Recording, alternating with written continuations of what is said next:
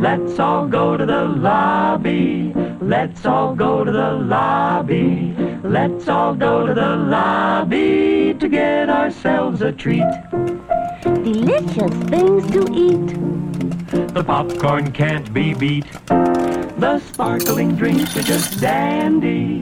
The chocolate bars and the candy. So let's all go to the lobby to get ourselves a treat. Let's all go to the lobby to get ourselves a treat.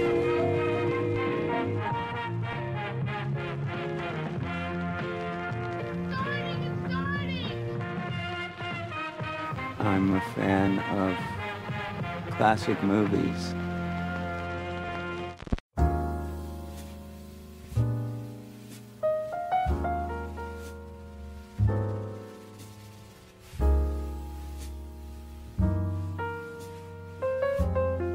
Hello and welcome to Overlapping Dialogue, a podcast of double features dedicated to programming the finest, most eclectic, and downright bizarre film pairings and cataloging the discussions that ensue. We're your gruesome twosome, Kyle and Levi Huffman. I'm Kyle. And I'm Levi. And after a few technical difficulties, we're finally on the air. Yeah, it's almost like God doesn't want us to engage in this podcast. In this unholy, right, secular, disgusting podcast we're about to get into. Which we're then going to criticize the secularism of the content. Well, so, no, I think the fact that we're talking about these movies is in and of itself a secular blasphemy. Yeah, I guess so. How not only... how these movies eschew the real spirit and message of Christmas, but also are absolute garbage fires of cinematic proportions. You know, one actually far more than the other. Believe it or not. So our movies today, get excited, fun stuff: Christmas with the Cranks from 2004 and Deck the Halls from 2006. We wanted to pair these movies because, in my memory, they kind of easily were in theaters at the same time. They're just two very lame-brain, stupid 2000s comedies, and we explored 2000s comedies a little bit last time with Wedding Crashers, but specifically like Christmas Family. Oh, yeah. Let's all get in the minivan with our Bush Cheney stickers from 2004 and drive on down to the Cineplex and see what new garbage awaits us, basically. And so, again, I remember seeing both of these movies as a kid. They didn't particularly make a great impression on me even then, so you best believe they're not going to be all that great now. But, yeah, I mean, this was the era of these movies we just talked about. This movie, Yours, Mine, and Ours. Do you remember what I never played? Did see that. I do remember that. I went to the theater. The Cheaper by the Dozen movies also. Yeah, and so that's what I was going to say is, like, it's the Cheaper by the Dozen movies. So it was all this, like, are we there yet? Are we done yet? Right. No, sadly not. These are obviously Christmas movies, and again, we wanted to get into the Christmas spirit here at Overlapping Dialogue, and I don't know if this was the best we could have come up with. Certainly, I hope not. Let me just promise you, after two straight episodes of not-so-great movies, we actually will have some great things in the next episode, so don't worry. Because, we're not going to have a whole lot to say on these. But any takeaways right now, Levi, from the World Cup? This morning, as of when we were recording this, the Netherlands beat USA. Argentina and Australia are playing currently. They're in the 25th minute, 0-0. Mm-hmm. So yeah, USA's out. I'm actually kind of happy about that fact, and I'll tell you why. Because there's been a lot of people this happens every 4 years. It's just I'm witnessing it and paying more attention to it now more than ever since I'm into soccer, football now, more genuinely, is that what happens is basically people who don't care about this here in America, at all, they're like, oh, USA's playing, oh, yeah, oh, big thing, and then when they lose, they're immediately out and gone, and you don't hear from them again. Mm-hmm. And so it's like, oh, good, we've already dealt with that, kicked those people to the curb, let's just move on. Let's just get that annoyance out of the way. Because it's a bunch of people who never watch it, and they're aggravated while they're watching it, but still pulling for the USA because, number one, I guess they're white. I guess that's their main reason for pulling for them rather than them being America. And there's a, I mean, just inherently, we've been talking about a lot about this recently. There's a lot of inherent xenophobia to the dislike of soccer or football in America in general. And so that's a big part of that. So I'm just glad to see those people that we've lost, so those people go away. And to be fair, the Netherlands is a really quality team. Yeah. They're expected to go far, I believe, in the tournament. So best of luck to them. I mean, sure, it would have been nice to have seen the USA win, but I don't care. We win everything else. It's just like, who cares? Like, I don't know. I don't give a crap. Like, again, we've talked about this on the, if you listen, the Macy's Thanksgiving Day Parade pod. Yeah. But that this is kind of a strange occurrence anyways, that obviously the World Cup occurring this time of year, because it's normally in the summers. Yeah, because it's usually easy for those people to ignore it because there's so much else going on in the summer. Yeah. But since this has taken so many primetime slots during American football season, during basketball season, all these seasons that are going on. The holiday season. And then the holiday season, that there's a lot of TV being watched more than there is in the summer. And so, therefore, that's just inherently, people are going to pay more attention to it. So we've seen, I think, a little bit more of an uptick of discussion on it this year than normal. Also, just a lot of the students that I have play soccer, so they're all into it. I'm more into it, so I feel like I've been paying more attention to it maybe, but I don't know. It just seems like this year in particular, there's been a lot more like pro-team USA, screw everything else attitude. Well, I know they didn't even make it in the 2018 FIFA World Cup 4 years ago. And I think another thing is, too, is like, maybe it's just that our women's team has consistently been better than the male team. And so they've actually won some World Cups and gold medals and everything. And so maybe people come to it an expectation that, oh, the guys are just as good, when the record would back up that they're not exactly just yet. Right.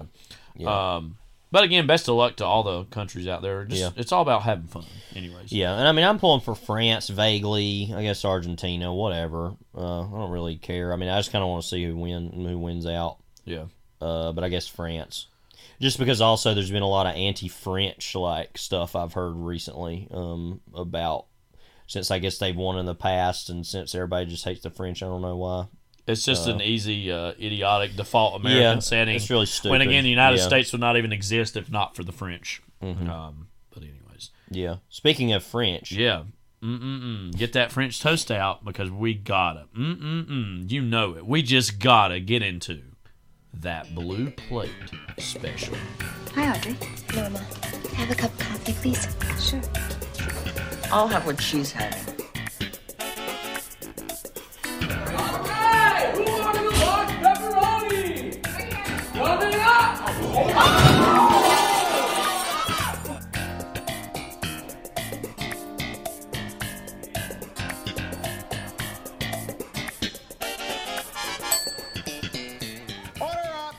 Orders right here. And back with I'm just kind of lazy with that one today. Why not? Yeah.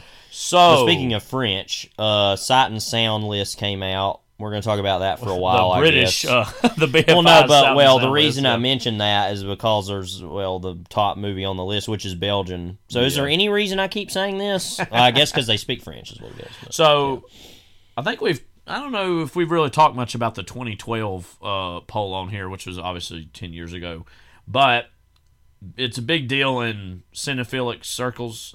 I guess that makes sense. That's a word. Cinephilic. The circles of the cinephiles, whenever BFI, which is, of course, the British Film Institute, every 10 years, Sight and Sound magazine issues a poll out to critics and filmmakers alike, where they're asked, what are the top 10 greatest films? And this gets into a debate, anyways, before we even really get into what this latest list was, which is, of course, again, the 2022 edition. There won't be another edition of this until 2032. So, again, it only happens every 10 years, so that alone means it's important in its own way. But this might be jumping ahead a little bit, but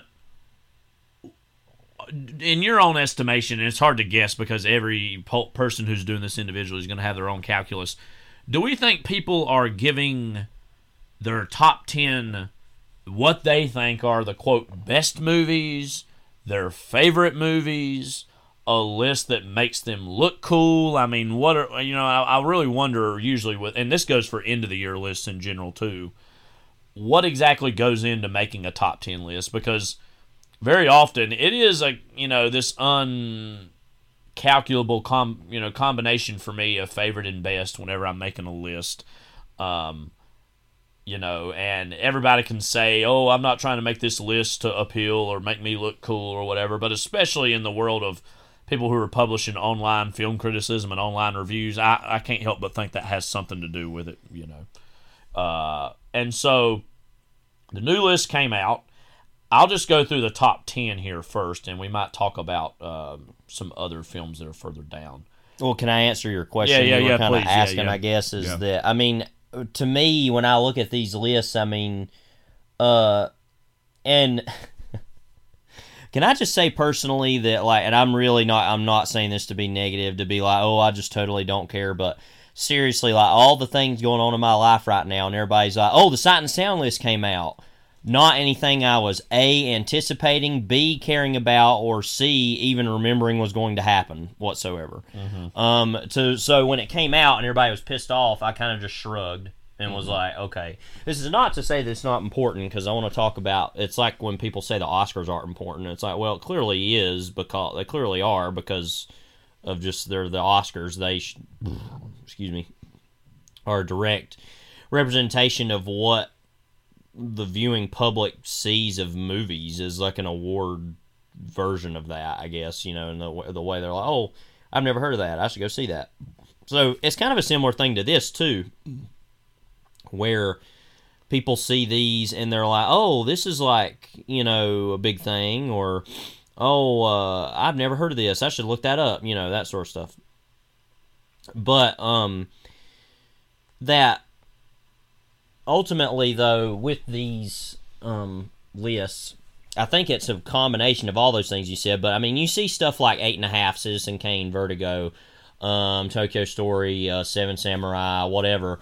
All these movies that have been on these lists for so long, Rules of the Game, whatever, are by the same people who have been around forever, like William Friedkin or Coppola or whoever, that have been asked these questions a million times, Scorsese, and continue to put the same stuff. To briefly interrupt, this is what a lot of people would call the, quote, the canon.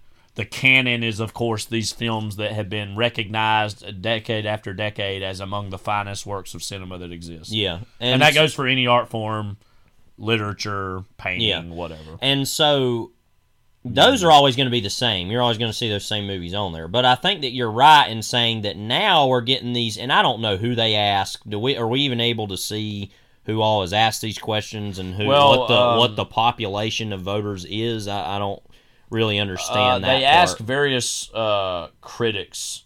Okay. So some critics have then since came out and revealed what their lists were. Just some examples of some that are online. David Ehrlich, Bill Jabiri, I saw, were two critics that had their polls. Let me just briefly actually read from the actual BFI's website of this. In 1952, the Sight and Sound team had the novel idea of asking critics to name the greatest films of all time. The tradition became decennial, increasing in size and prestige as the decades passed.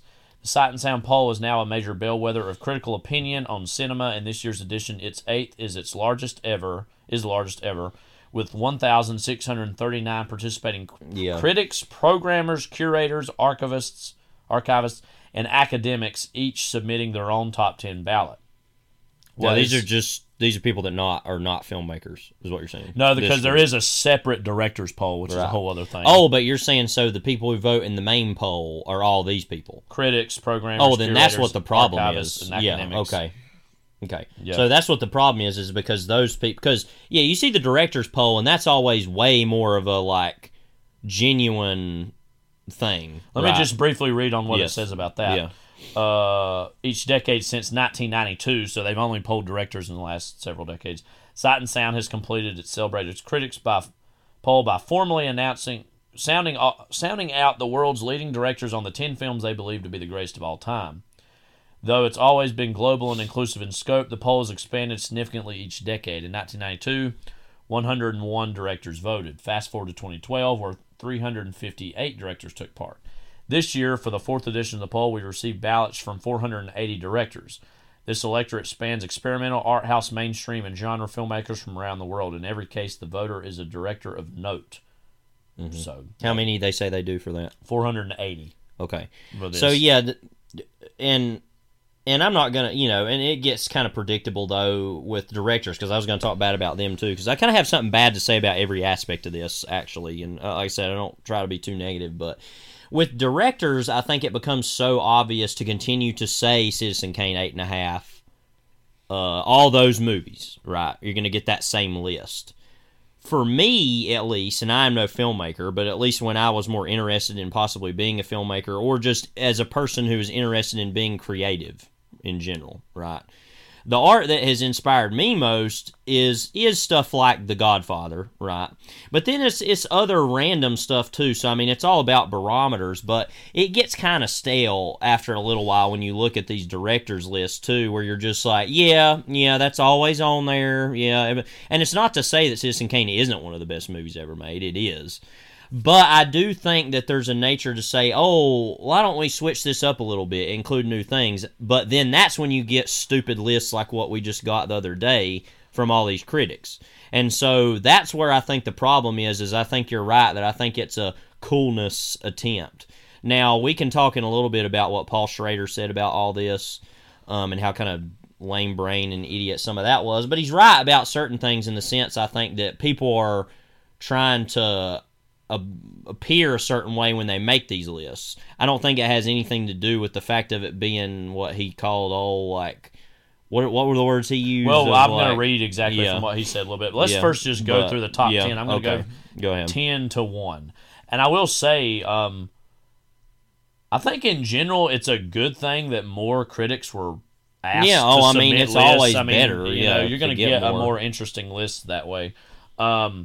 But just by pure logistics of the list, it actually results in a lot of ties throughout the list. That's no criticism exactly. Really sense that's to me. Just, I think it literally goes by mentions. So it's not even like, oh, somebody who ranked Citizen Kane #1 means it gets so many first place votes. It literally just goes by how many times was it mentioned in lists, just to clarify. Right. All right, so 10-1. Singing in the Rain. #9, Man with a Movie Camera. #8, Mulholland Drive. #7, Beau Travail. #6, 2001: A Space Odyssey. #5, In the Mood for Love. #4, Tokyo Story. #3, Citizen Kane. #2, Vertigo. And #1, for the very first time ever, Jeanne Dielman. 23 Croix Commerce, 1080 Brussels. Yeah, which most people just shorten to Jeanne Dielman for clarification. But yeah, that is the full title of the movie. Right. Let's just start with #1 because, and it feels awkward talking about this because this is a movie neither one of us have seen. I've seen clips from it in film school. I've always wanted to see the movie. Well, and I've seen J2LL, Chantal Akerman, well, another Chantal Akerman film, which I liked quite a bit, but, So that's #1. Yeah. Now, I think the very first time they did this poll, Bicycle Thieves was #1. And then every year after that until 2012, it was Citizen Kane. So Citizen Kane very famously held this title for a long, long, long, long time. Is Bicycle Thieves even on this list? I believe it is. I think it is towards the bottom. Or let's see real quick. Hold on just a second. But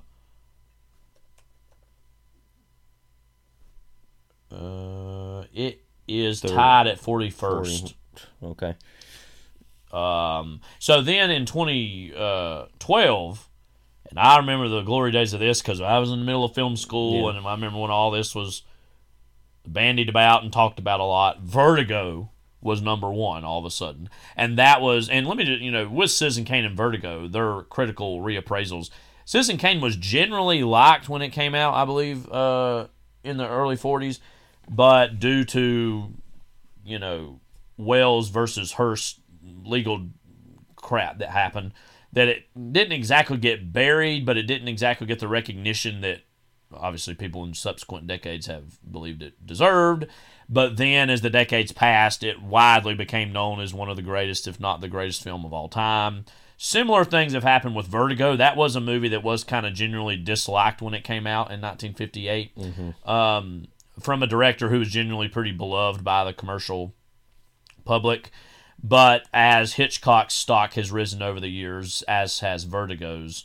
And so that was, I just kind of in my head, I didn't really know what the, I knew this was coming up soon, but I didn't know, I didn't really have any big bold predictions about anything.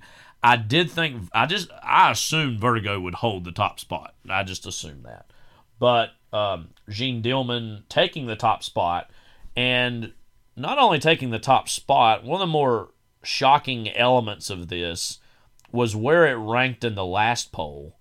So it went from, it went from number 34 to number 1. That's a huge jump. I mean, that's a very decisive jump. Now, again, it is slightly awkward to talk about a movie that neither of us have seen, even though we both know what it's about. But it just seems undeniable that there had to be, something going on to get it to this number 1 spot. I know when I first saw it, I was really like, wow, that's number 1. And I immediately started to jump through and think about how or why this happened. There was a Criterion release of it in the last so many years. And that's another thing, too. A lot of people have talked about that Criterion immediately had a playlist ready almost of like all the movies that they have on the list. And it was something in the neighborhood of like 50 or 60 movies they had already had sitting on the channel, which just speaks to, in many ways, to Criterion's influence as far as stirring the pot and deciding which films to spotlight, and over time what a Criterion release means to a movie, that it elevates it to this spot. And that was one of them that was on there. But also that it had apparently... Another thought I had was, wait a minute, did this like have some big like retrospective festival circuit, where it was retrospective that it kind of had, and apparently that it did some years ago and has been consistently been played in more art house influential circles within critics. And so all told, I guess in that ways, it's not surprising that it's number 1, but nonetheless, it's undeniable that it is still surprising it's number 1. Yeah. What do you account to kind of seeing this as the number 1, the new number 1? And what does a, quote, number 1 Sight and Sound movie even mean? I'll answer that first question, or the second question first, because part of me wants to go into, I'm just going to ignore the first question first. To me, I think it, first of all, it doesn't really mean it. Nothing of this means anything. It's like the Oscars. I mean, when you really start thinking about it, and I say this as someone who talks about movies constantly on a podcast that, I mean, gets adequate numbers to listen to from what I'm aware. But that none of this stuff matters, especially to average everyday viewers. And believe me, people are stupid. Most people out there are stupid, and they are not going to watch things that challenge them or interest them or pique any sort of artistic enjoyment in their mind. Like, genuinely, that's just not going to happen. But what happens, though, after a certain point when you get so inside baseball on this stuff is stupid crap like this happens. And it's... and I'm gonna bang the drum for Citizen Kane because no one's ever done that before, clearly. But you know why Citizen Kane is seen as one of the best movies ever made is because it marshals all of its style and its bravado to tell a story about people, right? About a certain person and what fame and money did to that person and what and all those things. All right, let me just briefly say about Citizen Kane specifically. Ostensibly, of course, Charles Foster Kane is the main character and subject of the movie.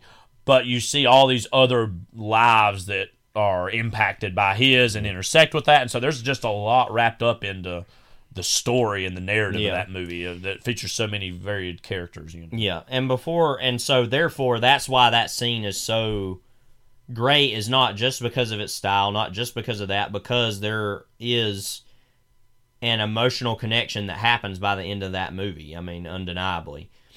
Now, I have not seen Jeanne Dielman, and I'd like to, and I don't want to speak too ill of it either because I. In some ways, this happening to it is one of the worst things that could probably happen to the movie in terms of its reputation, you know.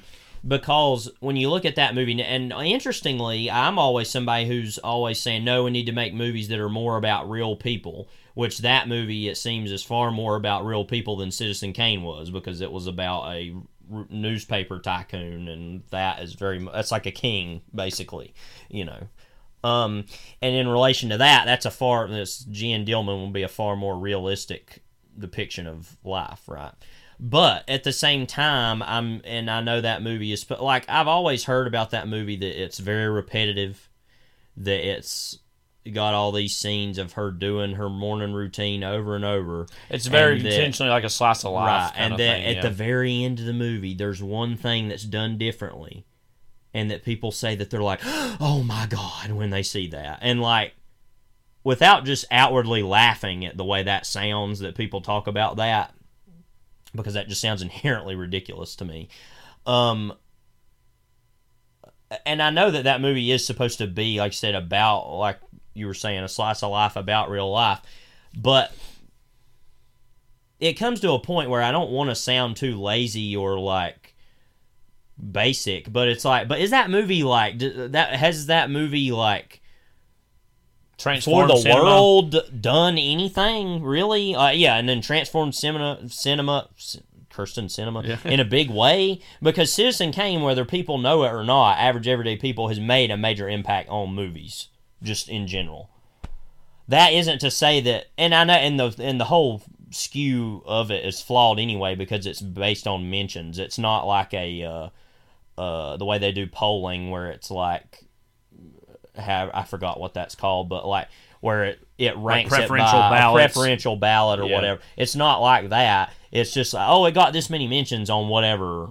It's like, well, maybe it was like lower down on everybody's. I mean, we don't know. I mean, you know, we don't know what the like statistics on that were. I would suggest though, probably if it got this many mentions to make it the clear number one, it probably ranked fairly high on a decent, like 5 or above, I would imagine, on people's, you know. Which, whatever, but, I mean, I don't know. But I'm kind of jumping all over the place, but it's just to say that when I think of the best movie ever made, and to me, it's The Godfather. I would agree. And let me just say, anytime I see a list, this greatest movies ever made, and it's not The Godfather, I'm like, okay, who cares? Right. And we've talked all about that, but that's a movie that, like we've said on our podcast about that, and like I just said about Citizen Kane, has all the style, has all the, you know, the import that it does, but also is about an emotional journey of characters and people, and it feels like people that you know, and it's entertaining, you know what I mean? Because movies is supposed to be entertaining. As much as I love movies that are very, you know, movies are inherently made for entertainment. And for me, entertainment is not always what entertains other people, clearly. I mean, I showed my kids at school The New World a couple weeks ago, and let me tell you, they were way more into it than I was expecting. But there were a lot that were straight up angry at the movie, and were like, "What was any of that? I don't care about that, whatever." So obviously, it's funny you should mention Terrence Malick. Yeah, we'll talk about that later. Because the best movie that's been made in the past 30 years wasn't even on the list, so whatever. But that. Like I said, I don't want to sound too basic on this or anything, but to me, it's just like I doubt that movie is entertaining enough to be the best movie ever made, is all I'm saying. Like, I'm not going to sit there, and maybe I'll see it eventually, but I just personally doubt to myself that I would sit there after that long of a movie about what that's about and be like, oh, that's just one of the best movies ever made, when it was kind of just the same thing repeated over and over. And I know like we keep saying, I haven't seen the movie. I know that it's probably way more than that, but just from the outset, that's what it looks like. And to go back to what Schrader had said, it does seem, and what we had kind of implied, it does seem like people are trying to be, I'm not going to say it the way he said it, but it does seem like people are doing this as like a ploy to be cool or to be interesting, is I'm going to put Jeanne Dielman on there. Because Chantal Akerman, as a queer female filmmaker who committed suicide, there's a lot of different little things that people are going to say, oh, we want to put that on there because of all these little asterisks on her resume. Not even necessarily because it's a great movie, which it probably is. But so anytime there's these big lists, whether it's AFI does a list, which I don't even know when there's, they haven't done one in a while, I don't think. They used to do some more regularly.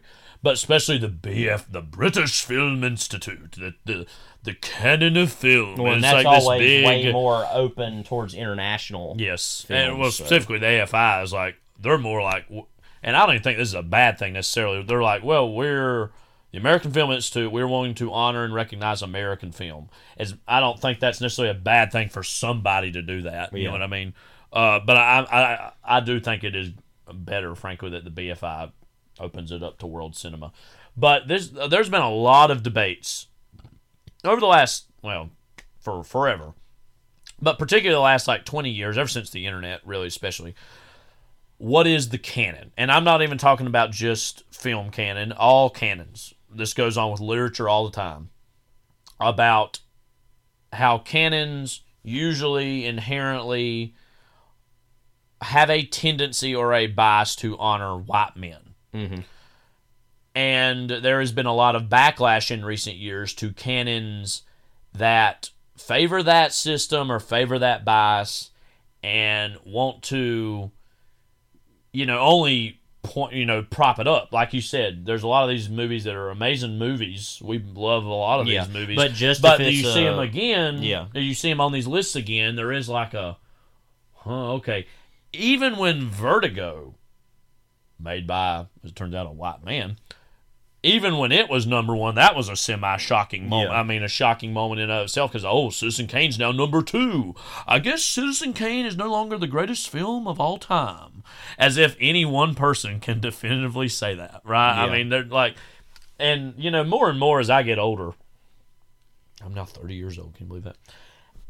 I am just James Bond's gun. You know that. I'm just really like kind of like wary about list making in general. We even talked about maybe doing our own top 10 of what we would do, but then I stopped and think, you know what? It'd be a version of what Levi said. It would be the same. So many movies, you know what I mean? And like, yeah. And but I also don't want to like put things on a list just to be shocking and different because I want to be honest with what I think. Right. But guess what? I'm a white man. Mm-hmm. As it turns out, I'm a straight white man. And so I have to admit to an extent to being part of a bias that exists of what movies have been appealed and made for me, which is most of American cinema. Yes. Yeah, that's like specifically. So, yeah. Like, if you were to tell me Jeanne Dielman would be the 70s movie that would be the first 70s movie that's number one, I'd be kind of shocked in its own way because I would expect it would be. Nashville, not on the list. Apocalypse Now, maybe Godfather, you know, a lot of things that I really love and really admire. Now, so I have to admit to being part of... Chinatown also wasn't on this list. Being part of the very bias that does not... that at this point in my life, I've not even seen this movie. Although, hypothetically, I easily could have, but I haven't. So in its own way, frankly, it's for me a kick in the pants of, oh, I need to see this. And so I think this being number one, as I said earlier, is unfortunately one of the worst things that can happen for it because it instantly people who are, you know, not interested in seeing foreign films or not interested in, you know, seeing things that are a little more arty or independent or outside of the traditional Hollywood structure are going to be more inclined to say, well, what is this? A Belgian, French speaking movie about a woman for 3.5 hours who just like goes about her daily chores and is boring and is monotonous. Yeah. What's the point of that? And so I think that's unfortunately something that happens.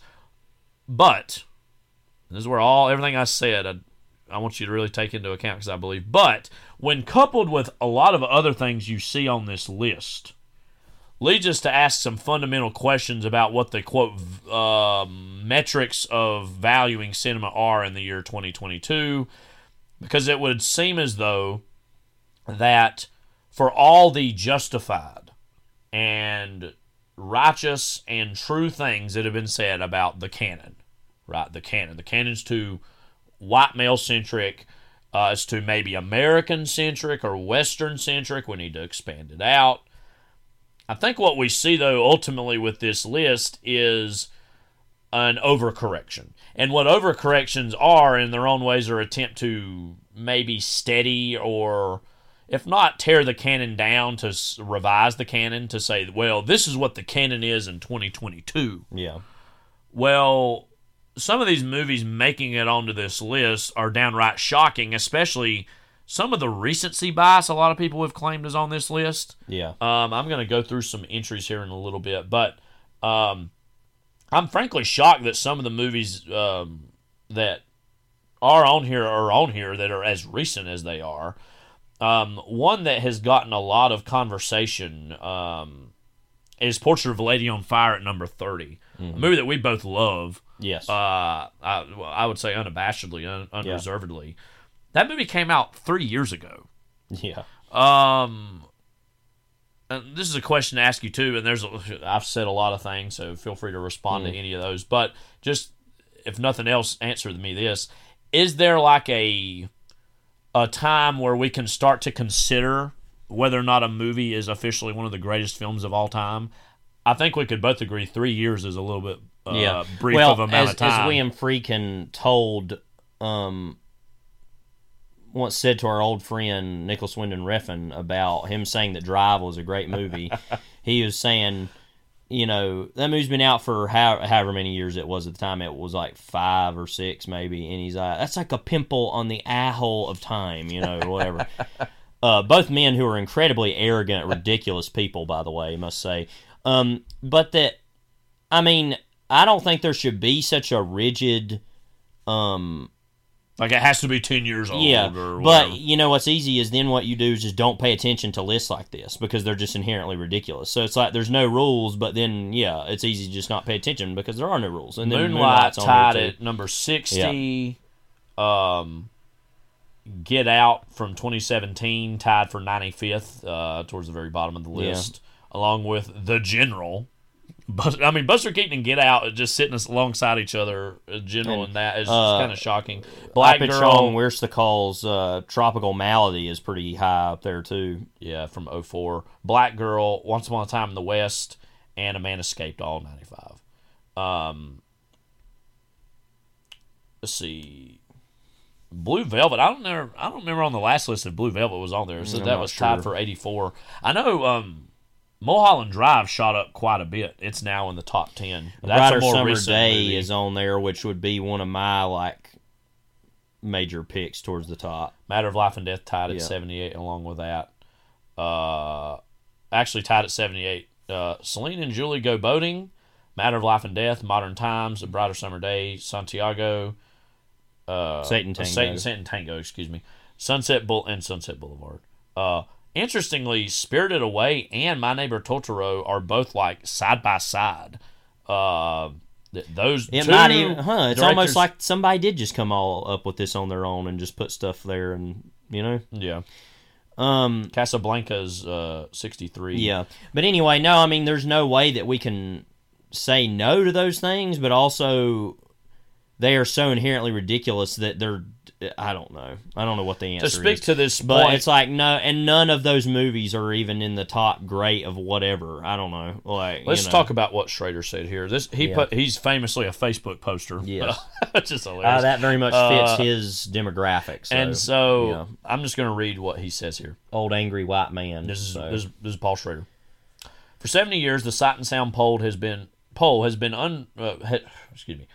years, the Sight and Sound poll has been a reliable, if somewhat incremental, measure of critical consensus and priorities. Films moved up the list, others moved down, but it took time.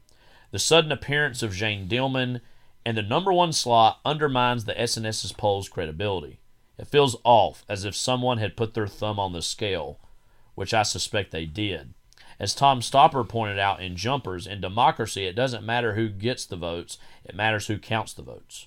By expanding the voting community and the point system, this year's SNS poll reflects not a historical continuum, but a politically correct rejiggering.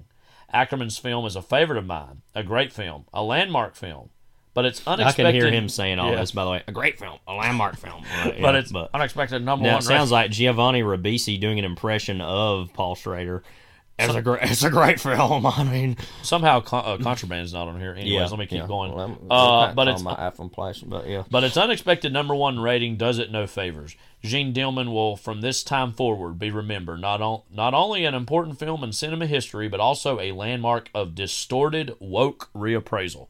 And then later on, some people were going at him in the comments, and he was saying some stuff. Somebody said, "Oh, for F's sake, Paul, not you too. Unconscious gender bias has influenced this poll for decades, and now many, mostly men, are crying about it when a more diverse group is invited to vote, and it tilts a bit the other way, .. Then he responded to that. Gender bias has influenced this poll, quote, for history, because it has influenced the history of art, quote, for history. You can't change history with a poll. I agree with that. Yes. What he just says about that. There is truth to that. This is where we're going to have to think here. Yeah. So Jack Hanley, a guy, commented, "I'm a bit confused because it seems from your stoppered illusion that you have long made peace with the fact that the scales are tipped by the members who wield the power to do so. So is your real argument and fear the realization that it is no longer the exclusive domain of older white men of privilege who do so?" Schrader responded to that. "The notion of the canon is based on history, and if the history of film is predominantly male and white, so be it." A lot of people on film Twitter have screenshotted that and are taking issue with that. What do you in general think about? We've talked about Paul Schrader recently in the past, but somebody of a certain subsection who has movies he has worked on represented on this very list was, say, like Taxi Driver. What do you take away from his comments? Well, my favorite thing about this is that you can assumedly get the writer of Taxi Driver on the horn at any point, and he will reply on Facebook to... And I just think that's hilarious, personally. Other than that, I don't have much to add, but that... What was your original question? I'm sorry, because I just was obsessed with that fact. What do you take away from those comments? Well, because again, I think there are kernels of this is what is problematic and about things today is that now I'm not going to go as far as the idiot like Kanye West saying, "Oh, Hitler had some good ideas." No. Like, that's the biggest red flag in history is when you start saying that. Yeah, when Alex Jones looks like the sane individual in the conversation. But it is unfortunate when we come to a conclusion where you can look at all the things he said, and I think he's mostly wrong about some things he says. Yeah, but he does have a broken clock can be right twice a day. He I think the whole idea of specifically the first comment back I had read about, what was it? Art has historically favored white men. Now, that is not necessarily a reflection of art in general, but it is a reflection on how we categorize and rank art, which in of itself... ranking art is in of itself a bad line of work to be in because, it's just how can you compare this to that on an artistic lens? Let's just say that the movies today will not be making any Sight and Sound lists anytime soon. But unless it were like an opposite version. Yeah, like maybe like worst films ever. Because I'm just going to go ahead and say Deck the Halls is literally one of the worst movies I've ever seen. So, it's certainly going to be the worst movie we've talked about on this pod. Which is surprising that Christmas with the Cranks is...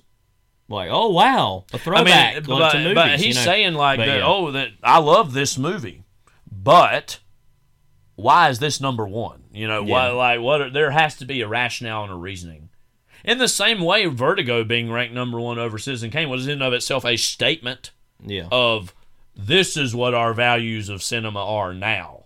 Well, 10 years later, and I think the 10 years between 2022 and 2012 are far more large than what even 2002 and 2012 would have been, because largely we do have more women and people of color now writing about movies, which without reservation is a great thing. And right? I think without reservation it's great that we're getting this diversity of critics to say these things.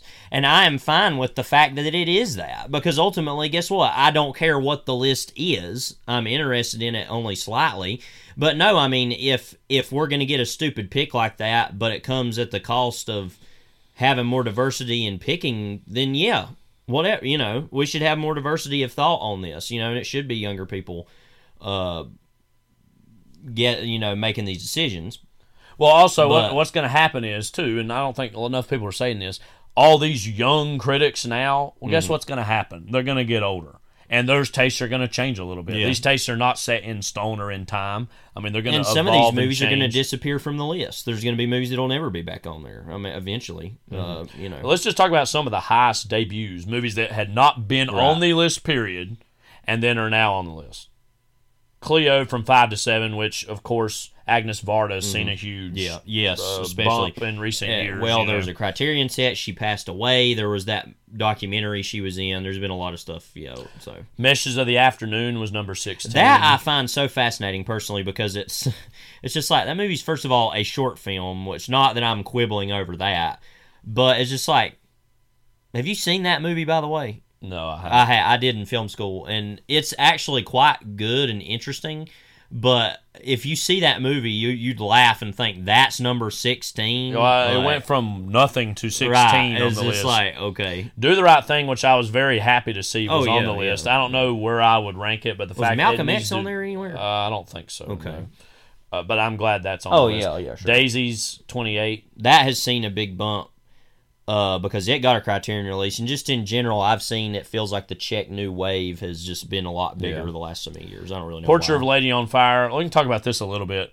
It going from, obviously, it wasn't even made. A very special friendship. We love this movie. Oh, yeah. It really spoke to us.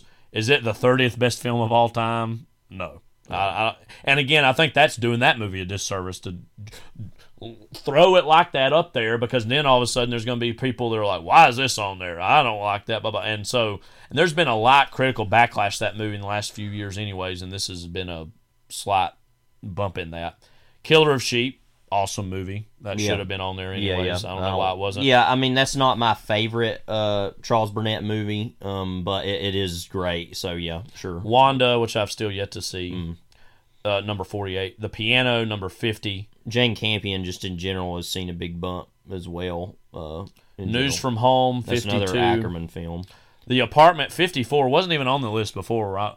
And there's been talk that Wilder has among the most number of films on this list. He's like a director that has maybe three, I think. Laughable. No, The Apartment's not laughable. I think we would agree The Apartment should be higher than that. Yeah, but that's his best film. Oh, yeah. Daughters of the Dust, number 60. Yeah. And then Moonlight, number 60, which, of course, it wasn't on there. Right. It hadn't been made yet. That just goes to show what a problem that is, right? I mean, now, this is a very interesting one. This is highest gains, meaning what it was in 2012 versus what it is now. Beau Travail, a movie we both like a lot, went from 78 to 7, 71 spots. Yeah. And obviously, Claire Denis among the most renowned female directors around the world. Well, and that movie came out on Criterion recently. That's another reason for that too. I seriously do think that's a big reason for a lot of these things. Like we're saying, is more than anything. I think it's just, and another aspect of this too is the explosion of streaming in the past 10 years. Yes.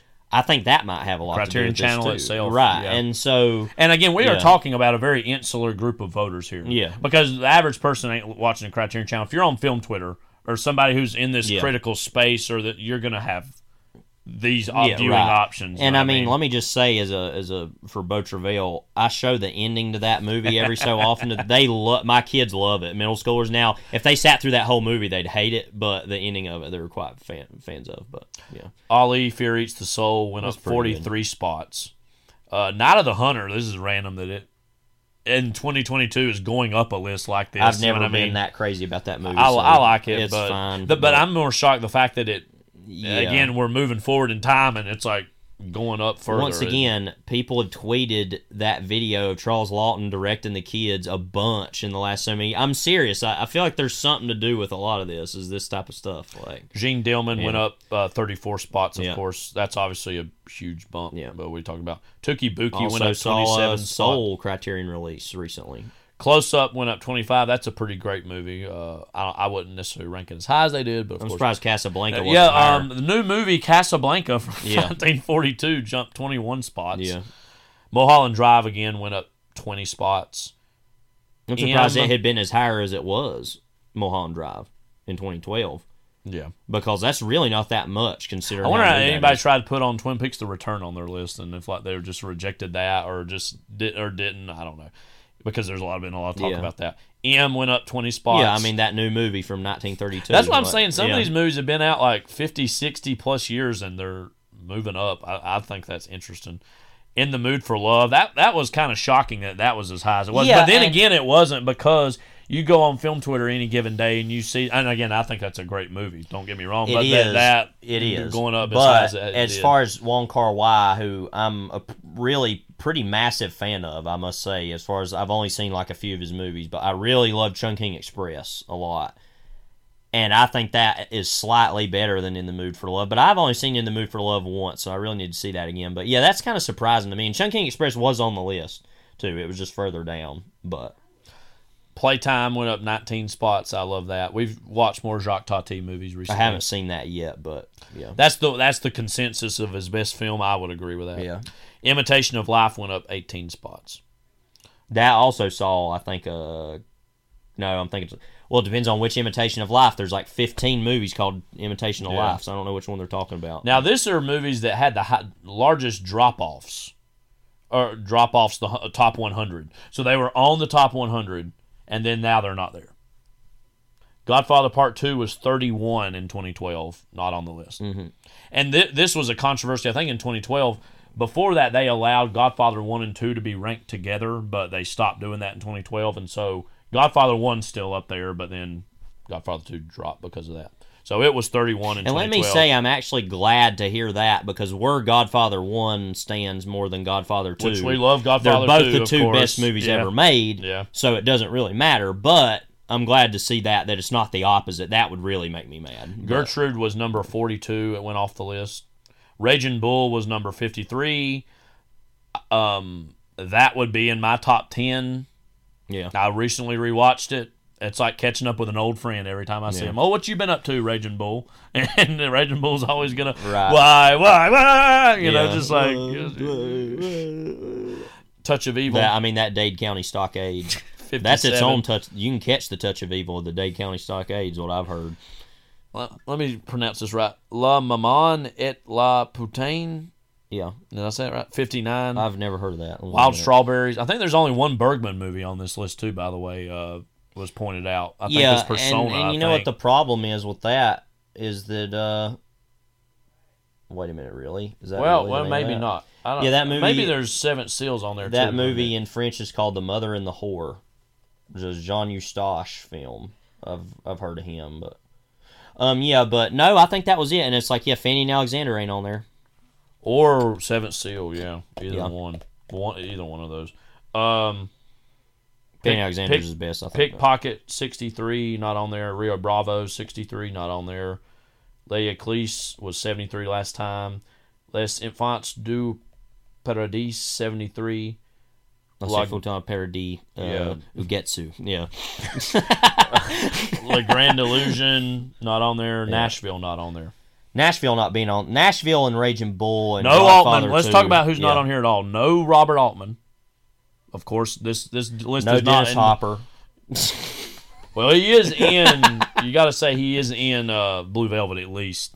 Oh yeah, but I'm saying his directorial efforts is what I'm laughing at. Yeah. No Terrence Malick. No Colors. Out of all Colors. Yeah. Yeah, none of that on here. No Taps, all. Let's make the list. We could talk about the things that were just like, why is this not on there at all? People. What it is people have been watching that John Carpenter takedown of Robert Altman. Is what it is. Yeah, I kid you not. I guarantee that might be part of it. But there's no Terrence Malick at all. Why? Could it be that everybody has their favorite Terrence Malick movie, and that actually watered down the mentions of a single? Well, I'm surprised Badlands isn't on there at least, because Badlands is one of the most overly inflated, overrated movies ever made. Shots fired. Well, I do like it. Please, but he literally, it's a great first feature. Well, obviously, Days of Heaven is already even better. I sounded almost like Tarantino talking about Drive. Nice try. But it's a great first feature. Days of Heaven is way better than that is, in my opinion. Red Line. Well, and we're not even getting to the point. And I'm surprised even the Tree of Life wasn't on there. There's all this stuff that it's New World even. There's a run of those. I could see any one of those being on here. And that's what I'm surprised is that either Badlands or Tree of Life aren't on there because, you know, let's pick the wrong Altman, or excuse me, let's pick the wrong Malick movies to love, right?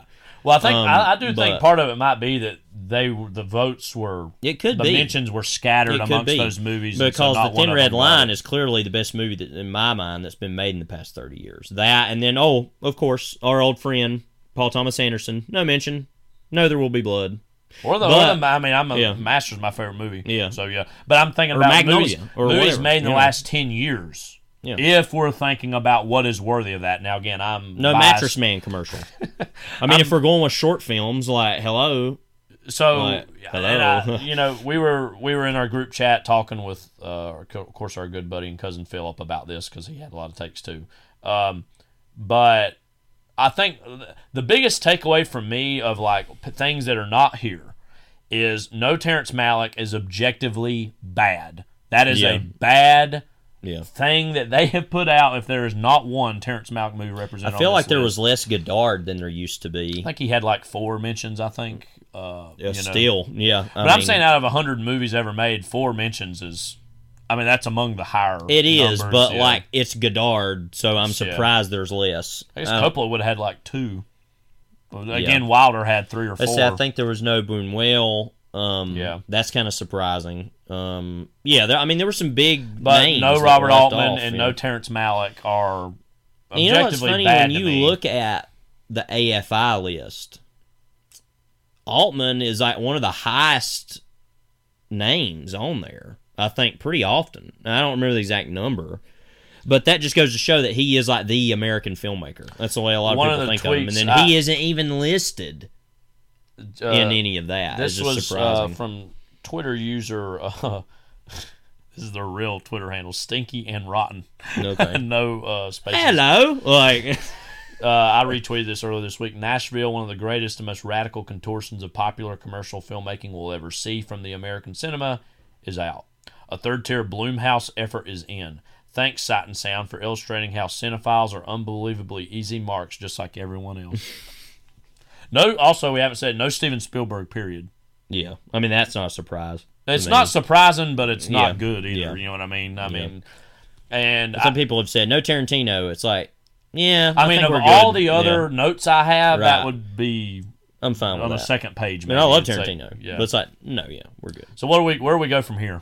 Wait 10 years and see what happens. I just don't care. I mean, I'm immediately going to move on. I mean, to me, like I said, we had a lot of thoughts about it, but like, to me, it ultimately comes down to, I just think it's as simple as the explosion of social media, Criterion releases, because I do think that Schrader's right, but about certain things. Mm-hmm. But I think as we've been sitting here talking about it, I've been seeing other aspects that I'm kind of connecting the dots on. I'm like, no, I think it's just more of availability rather than people are explicitly changing, oh no, we need to do this because it's woke or cool or what. And I think that's a portion of it. I don't think that's totally not what it is. And I think that's part of it is that people want to see these things represented, and so therefore they put them on there to look cool. No, but no, for the most part, I think it is a genuine, and I also think that with cinephilia in the last so many years, we've seen a draw away from big stylism towards these more minimalistic efforts. And I think that's why something like Jeanne Dielman would make it on there too high up, is because they're all becoming obsessed with this thing that barely does anything and is great, rather than something that does everything and is great, like Citizen Kane, right? And I think there's somebody else also mentioned Lawrence of Arabia is not on the list. That for many, many years, of course, is good. You know, but just that is a movie that is widely held as one of the great films of all time. You know, we're not the biggest fans. So I think there's a lot. Yeah, I mean, it's not a bad movie. It's fine. I mean, it's all right. But I mean, I think that's just ultimately what it is. Is it's just this. There's all these little things about, I said, availability of movies and just kind of change of taste and just a bigger viewing audience. And I totally support that in every way. Like, ask more people. We're a democratic society here. Because I would get tired of looking at the same old, like, we got all these same movies on there. You mentioned it earlier. Let's just briefly go through what the top 10 of the directors. This always makes more sense to me. because it's like, oh, okay. All right, like, so tied for ninth are Close Up, In the Mood for Love, and Persona. Mirror number eight. That's randomly high, but that is a really... I mean, that is probably my favorite Tarkovsky movie, and that is a really great movie, but that is surprising to me that's that high. But tied for sixth is 8.5 and Vertigo. Yeah. Tied for fourth is Jeanne Dielman and Tokyo Story.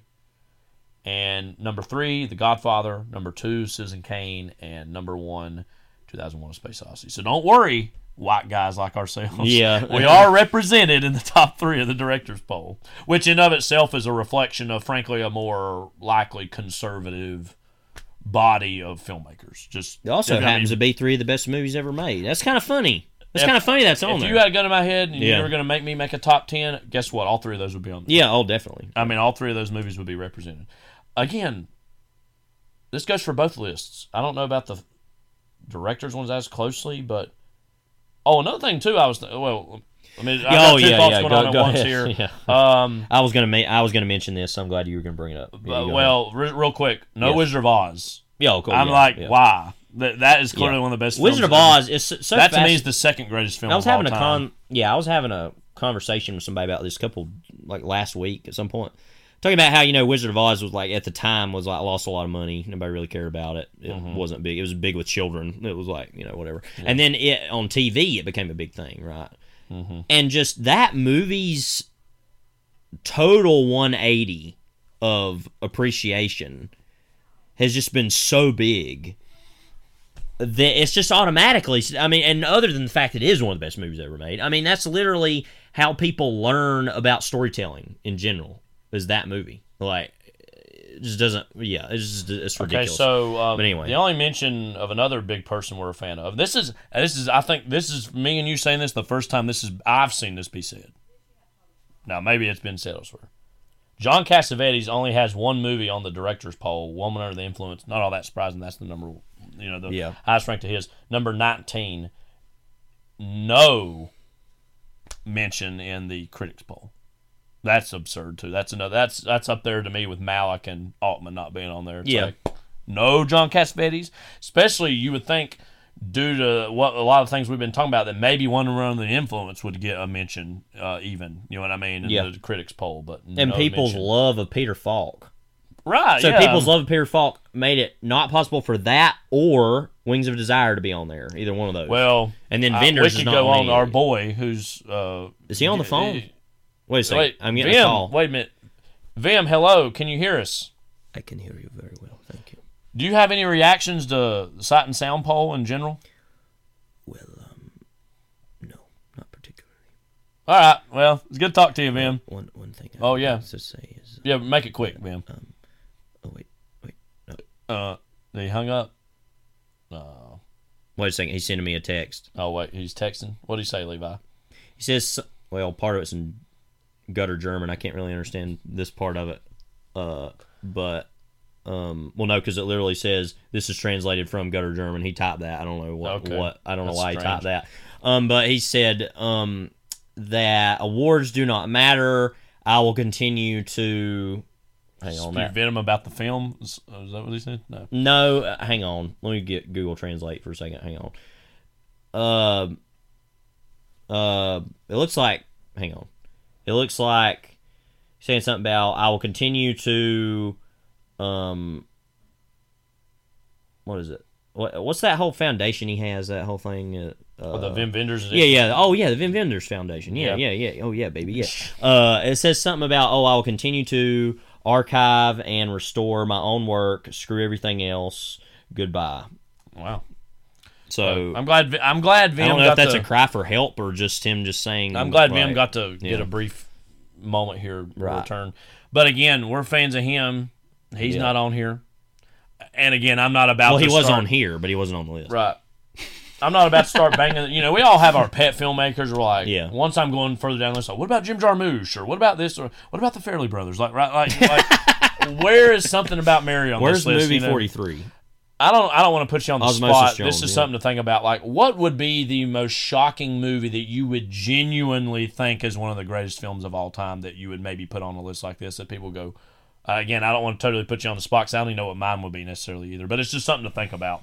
Maybe we'll return to this later. I'd have to look at a list. Give me just a second, and I'll kind of look. It probably won't take long. Because, again, I don't genuinely know. I would throw something like, honestly, it's something about Mary or Dumb and Dumber in terms of these are great comedies, I think, and where that would fit. You know, I'm looking here at a list of kind of stuff. Let's see. I mean, Pirates of the Caribbean would be...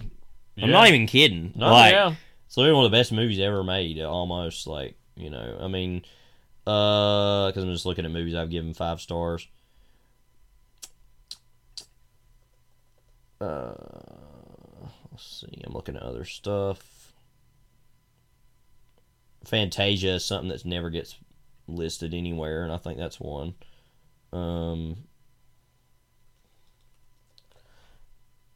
Another thing just to think about... Irma Vep is one... I mean, a lot of people would say that. But yeah. I don't know genuinely what mine would be for that, so I didn't want to put it on the spot. Right. But I'm just curious, like... You know, that random movie that'd be on a list, you'd be like, really, that? I don't know. I don't think this is all that shocking. I'd say something like Barton Fink. Yeah. You know, and again, we're going further down here. The Coen brothers, they don't have any on here, which is fine. You know, I'm not complaining about it. I'm just saying...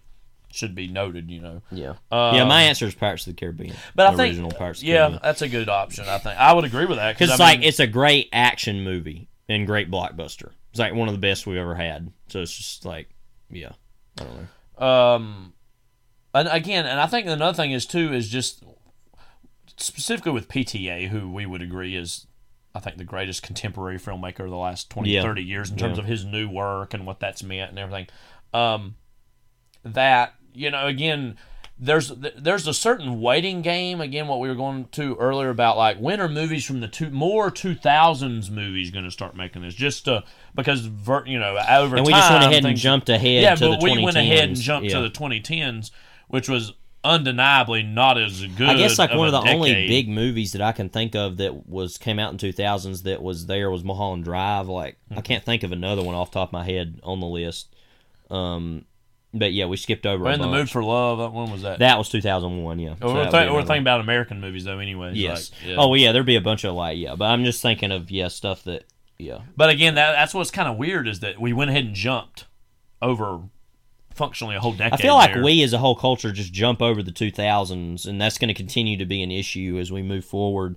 I think because of 9/11 and the war on terror, everybody just wants to forget any of those things happened, and I guess we just culturally move on, which is very saddening to me because I grew up in the 2000s, and so it's kind of just like it's kind of my time, but yeah, I don't know, whatever.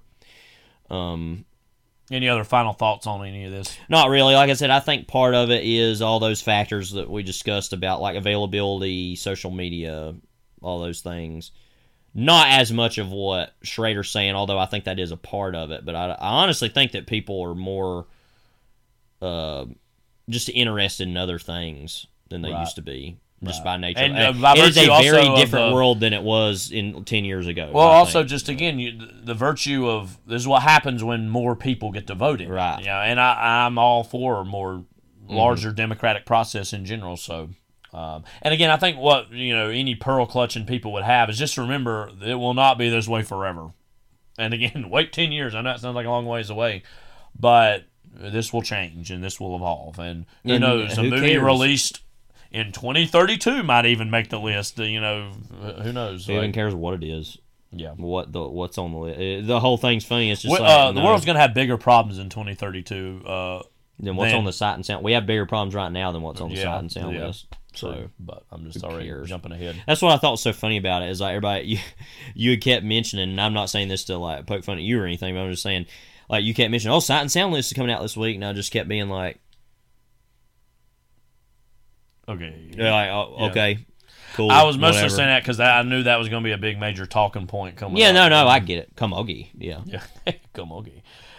All right, now let's get into some real quality cinema, some moral cinema. Here's the trailer for Christmas with the Cranks. In this friendly little town, there lived an enchanting family named the Cranks. Every year, they would celebrate Christmas together. Merry Christmas! Until the year their daughter Blair left for the holidays. This won't be the same. Then Luther got a brilliant idea. We skip Christmas. We'll go bask in the Caribbean sun. We skip Christmas? What's up? No Christmas Eve party? Run away from Christmas, huh? A lot of the neighbors are pretty upset.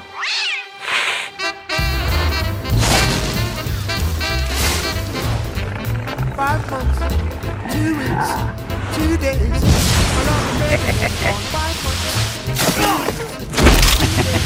My love baby's been gone. If you see my baby, free Frosty, free Frosty. They want Frosty? They do not get Frosty. Nora, stop the car. Talk to me, Nora, please. Hurry, if you see my baby, please send her home. Hello? Mom, Dad, I changed my mind and I'm coming home for Christmas. What? Based on the best-selling novel, Skipping Christmas. We have only 12 hours, so we're going to perform a little Christmas miracle. I'm getting the ham. You get the tree. Yeah. Tim Allen. Your face. It's like it's frozen. I got a Botox injection today. Luther. And Jamie Lee Curtis. Christmas with the Cranks. What are you doing, Luther? Whoa! Easy! Whoa!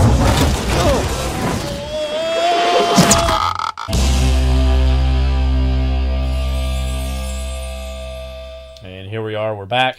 Love the ending of that trailer with his. You didn't see it, but his face. Like, it was a real like. What we always talk about the like, some stupid animated movie where like. Somebody, they hit glass, and then they slide down there, and that always gets this laugh. You know, and I think Up is functionally a perfect movie, but there is that moment on the blimp in the climax where it has that like sliding on the glass moment, and even a great movie like that has to fall short. Luckily for us, Christmas with the Cranks is not a great movie. No, indeed, it's a bad movie, and we'll get into this later. But after the follow-up we had with it, almost like, oh, wow, that wasn't so bad, was it? What a throwback. But in all honesty, this movie is quite bad. Yeah. And the horrific nature of the next movie shouldn't distract from that. So Christmas with the Cranks came out in 2004.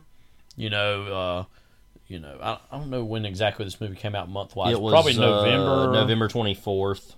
So, I mean, we were hot off the heels of the Bush-Cheney re-election. Iraq War was raging. Not great times. So the Raging Cajun was not happy. Yes. He was so unhappy he would later be in Wedding Crashers along with John McCain. Course, also Assassination of Jesse James. You know, in 2007, McCain should have had like his follow-up answer. Since Carville's going to be in one of these movies, serious movies, I should be in one in preparation 310 to Yuma, maybe. Yeah, when did that come out? It was like 07, I think. Yeah, so why not 310 to Yuma remake? Yeah. And he's getting ready to run for president, so who knows? Right. That could have made the difference. Oh, anyways, well. Christmas with the Cranks. Yep, it's a Christmas comedy, an American Christmas comedy film. Yeah, based on a 2001 novel, Skipping Christmas by John Grisham. One of the most random aspects of this whole movie is that it's a Grisham adaptation. Yeah, it was directed by Joe Roth, our old friend. Written and produced by Chris Columbus, so he's showing back up, as always. What I just realized is that we have not done Home Alone on here yet, which I feel like... we have like a handful of movies that are, I won't name the other ones, but are like break in case of emergency, like, we're definitely going to do these one day, but... That will probably honestly be a bring back to the commentary, if we're going to do that. Because we have a lot of Home Alone thoughts and takes based on tons of things. But Joe Roth also directed, let's just go ahead and go through this now so we can get it the hell over with. Young Guns. Well, he was a producer. Yeah. Oh, yes, okay. We've got him a producer. Director, he's only made a few movies. Streets of Gold. Is that a Streets of Fire sequel or something? It literally has the same font of Streets of Fire. Yeah. Kid you not, I'm looking at that. Revenge of the Nerds 2, Nerds in Paradise, Coupe de Ville, America's Sweethearts, this, and Freedom Land, which is an adaptation of the Richard Price novel. Okay. That's random. But anyway, so adapting Grisham and Price. Yeah. And not the best of either, I'm sure. While, we're probably not going to talk much more about John Grisham here. Obviously, John Grisham's mostly known for his legal thrillers, and in the 90s, that really dominated a lot of, huge... legal thrillers in the 90s were written by Grisham. So it's kind of funny I guess he was like, I'll do a Christmas book, skip it. And again, I want to reiterate this. I think the kernel of this idea is an interesting one. It could be done better. Yeah. I wouldn't even go as far as to give that to the next movie. I don't know what the idea really there is. But, I mean, there is a kernel of a good idea here of, like, this whole family is going to maybe skip Christmas this year, and oh, my God, what happens when you skip Christmas? And, again, there are a lot of problems with a lot of things that come out of that. But, I mean, I think the idea itself is a germ of something good. But, yeah. You know. By the way, just so we're clear, Streets of Gold is not a Streets of Fire remake, okay, no matter how close the font looks like Streets of Fire. You can tell they were trying to traffic in that. It's about Russia and the Soviet Union and boxers somehow, one of which is Wesley Snipes. So I'm not really sure about what's going on there. Anyway, Christmas with the Cranks is about, it says the film tells a cut of a couple, we'll go through the cast momentarily, don't you worry, of a couple who decide to skip Christmas one year with their when their daughter is away, since their daughter's away, much to the chagrin of their neighbors until their daughter decides to come home at the last minute. Yeah, we talked about, I think it's a good idea for a movie, actually, is the idea of, and honestly, I think we said this early on, they should have just went full-on raunch fest comedy on it, like straight-up satire, straight-up awful, vulgar, disgusting depravity, right? Like the kind of movie where, like, you got pus-ridden moles hanging all over the place. Just like the Farley should have maybe made this? Well, maybe not that much, but, like, because I feel like there's, and we can talk later about this, but the whole undercurrent of this movie is clearly this whole, like, the fascism of society and conformity and just like kind of, I'm fascinated by that actually, genuinely, in this about how Christmas is supposed to be this positive holiday, whether it's a spiritual one or not for the people who are celebrating it.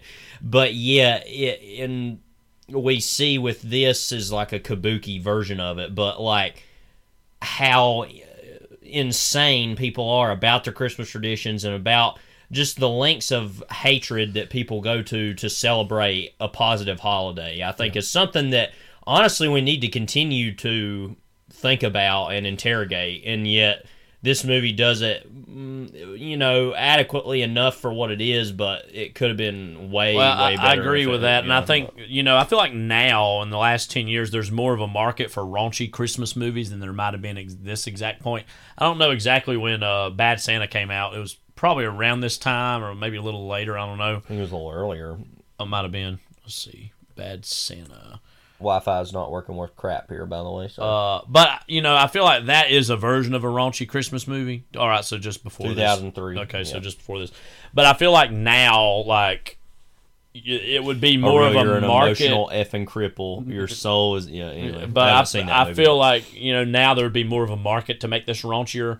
But putting Tim Allen in it, who's known magically as this, like, will say anything comedian, you know what I mean? He's got this, like, reputation as a more conservative-minded comedian or comic actor, yet only does the lamest brain, safest things ever, you know what I mean, like, in terms of the things he's in.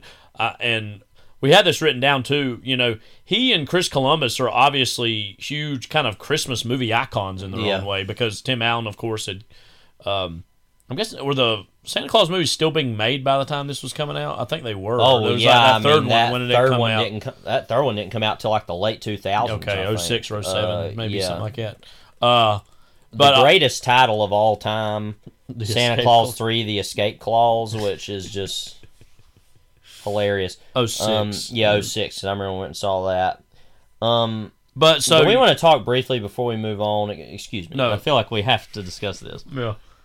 Of Martin Short's Jack Frost in that movie, because I feel like we're never going to get a chance. Which to bring I think they've both been up. Also in Jungle to Jungle. They'd worked together back in the 90s. Yes, yeah, it says, I remember that. Allen and Short had previously worked together in the 1997 Disney comedy film Jungle to Jungle, which I've never heard of. I remember seeing that back until you just mentioned way back when. I'm looking at the poster. This is one of the first times I ever remember Martin Short, seeing him in anything. I'm trying to load it.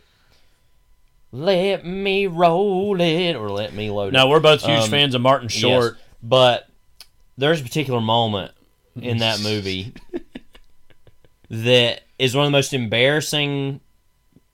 Like we just rewatched Avatar the other day. One of the worst line readings ever. Now, it's also one of the worst written lines in preparation, lines ever, of course, for Avatar 2, which is finally coming out, which we'll undoubtedly be talking about on the pod. Look at how, by the way, hang on. I know we're jumping all over the place. Jungle 2 Jungle poster. Okay, so we've got, oh my gosh. All right, so we've got Wall Street. He's like tied to the Wall Street sign. By like a boa constrictor, and like Martin Short as like a... like an indigenous, like an native indigenous person. Native jungle person. Yeah. So it's like Crocodile Dundee, but like... how politically correct do you think this movie would be if we went back and watched it now? I don't know. Yeah. Also, it's Jungle 2 Jungle. Yeah. Is that supposed to be a sequel, or is it just like... was Jonathan Taylor Thomas in that movie, or... let me look. Wait, Sam Huntington... no. There's some other... well... I'm thinking of just the 90s. Maybe them both being on Home Improvement, I'm thinking of. Yeah. Maybe. I don't want to die, Dad. But they were both in these Disney movies in the 90s. Now, but anyway, okay, so one of the worst line readings ever from one of the worst written lines ever is in Avatar, the James Cameron film, where Sam Worthington says, "Sometimes your entire life boils down to one insane move," which we have been talking about for the last 2 days. And like, there's little things people make fun of Avatar here and there. I've never really heard anybody draw attention to that line. One insane move, like it's a chess move or something. I don't know. And we were talking too about when we were watching that, like how mind blowing is it that you can be in the highest grossing movie of all time and then still not have some pretty big career bump because of that, and then you're going to be in... I did Black Ops. Or he was in that Terminator that's right. movie, which he probably got through James Cameron connections. Yeah. But anyway, so there is this line reading in Santa Claus 3, The Escape Clause, of where a girl's like, "You need to chill," to Jack Frost, and he says, Okay, chill. I invented chill. Hopefully we found that clip. I'm exactly sure we did, But just in case we didn't, why don't you give us that? I invented chill. Because he's Jack Frost, get it? That was in all the trailers. It's got to be out. It probably is. Yeah, I'm just hedging our bets. Yeah. Well, I got to scream it anyway. Yeah. Literally one of the worst things ever. We love Martin Short. But he'll take money, whatever. You know. Well, also, and we haven't watched the whole Santa Claus movies in some time. But I don't want to. Either, the second one has the whole thing of like like a robot or like a clone or something of Tim Allen's like the villain, basically. That's like the weirdest thing ever, because it's like him, but it's like a mannequin doll. Yeah, like, it's like a robot, basically. So whatever weird. It is. Yeah. It's like in the flesh, standing right in front of you, with no one else around, as the fake Mr. Krabs would say. And anyway. Talk about Tim Allen a little bit here. I feel like it's easy to hate on Tim Allen, but for the particular lane he mostly stays in, I think he's a mostly fine enough comic actor. I know a lot of people really hate Tim Allen. I don't really mind him so much as I just don't. And, I mean, something that's unspoken that we haven't even mentioned is him as Buzz Lightyear. I mean, one of the truly great vocal performances. So, like, I mean, for that, if nothing else, I will always accept Tim Allen like for what he is. And I feel like he's even steered into the lane of being like, what's that stupid Last Man Standing he was on? Yeah. Which is almost Home Improvement 2.0, it looks like, which we've not really watched much Home Improvement either, which should be said. No, I honestly watched more Last Man Standing than I did. But, like, watching Last Man Standing, like, it has this whole veneer of, like, he's more conservative and he's not going to take this fuddy-buddy modernism or whatever. But on the whole, it's rather inoffensive. Yeah, shots. It's like that's to the point of being kind of lame that he even thinks this is all that like controversial in any way. Do you know what I mean? And again, he's had his controversies in the past, not only due to his cocaine use, but also just again being trying to like incite more. I'm a more conservative, and I'm not going to stand for this politically correct crap of today. But then you watch the things he's in, and it's fairly light, inoffensive stuff. I mean, you know what I mean? I don't really have that much of a problem with him. And on the whole, he's mostly pretty funny in this movie, too, it should be said. Yes, yeah. I mean, he's actually... the whole scene, we played it last week, of like him when he's got the Botox, and he's like keeps trying to eat. And he can't, that is actually a genuinely funny scene. We continue to laugh. I mean, we watched the trailer, and we were still laughing about it. I mean, And I think Jamie Lee Curtis is fine enough, too, but we'll get there. They're an odd coupling, I'll say that, in terms of... yeah, it's pretty different. I mean, it's pretty strange. I mean, because now it's funny with Jamie Lee Curtis now. especially the last few years, we've seen her be in these new Halloween movies. We saw her in Everything Everywhere All at Once. She's done this more... Knives Out. She's done this more explicitly genre lane that she's went. Whereas this was at a time in her career where she was kind of just doing anything, it seems like. And so that's kind of interesting. Quickly, before we move on, do we want to go ahead and just talk about something that went viral here a while back, that documentary about the Dana Carvey show? Before we do that, I just also just wanted to mention about Chris Columbus, of course. His first big script he ever wrote that got attention was Gremlins. That's, of course, a Christmas movie.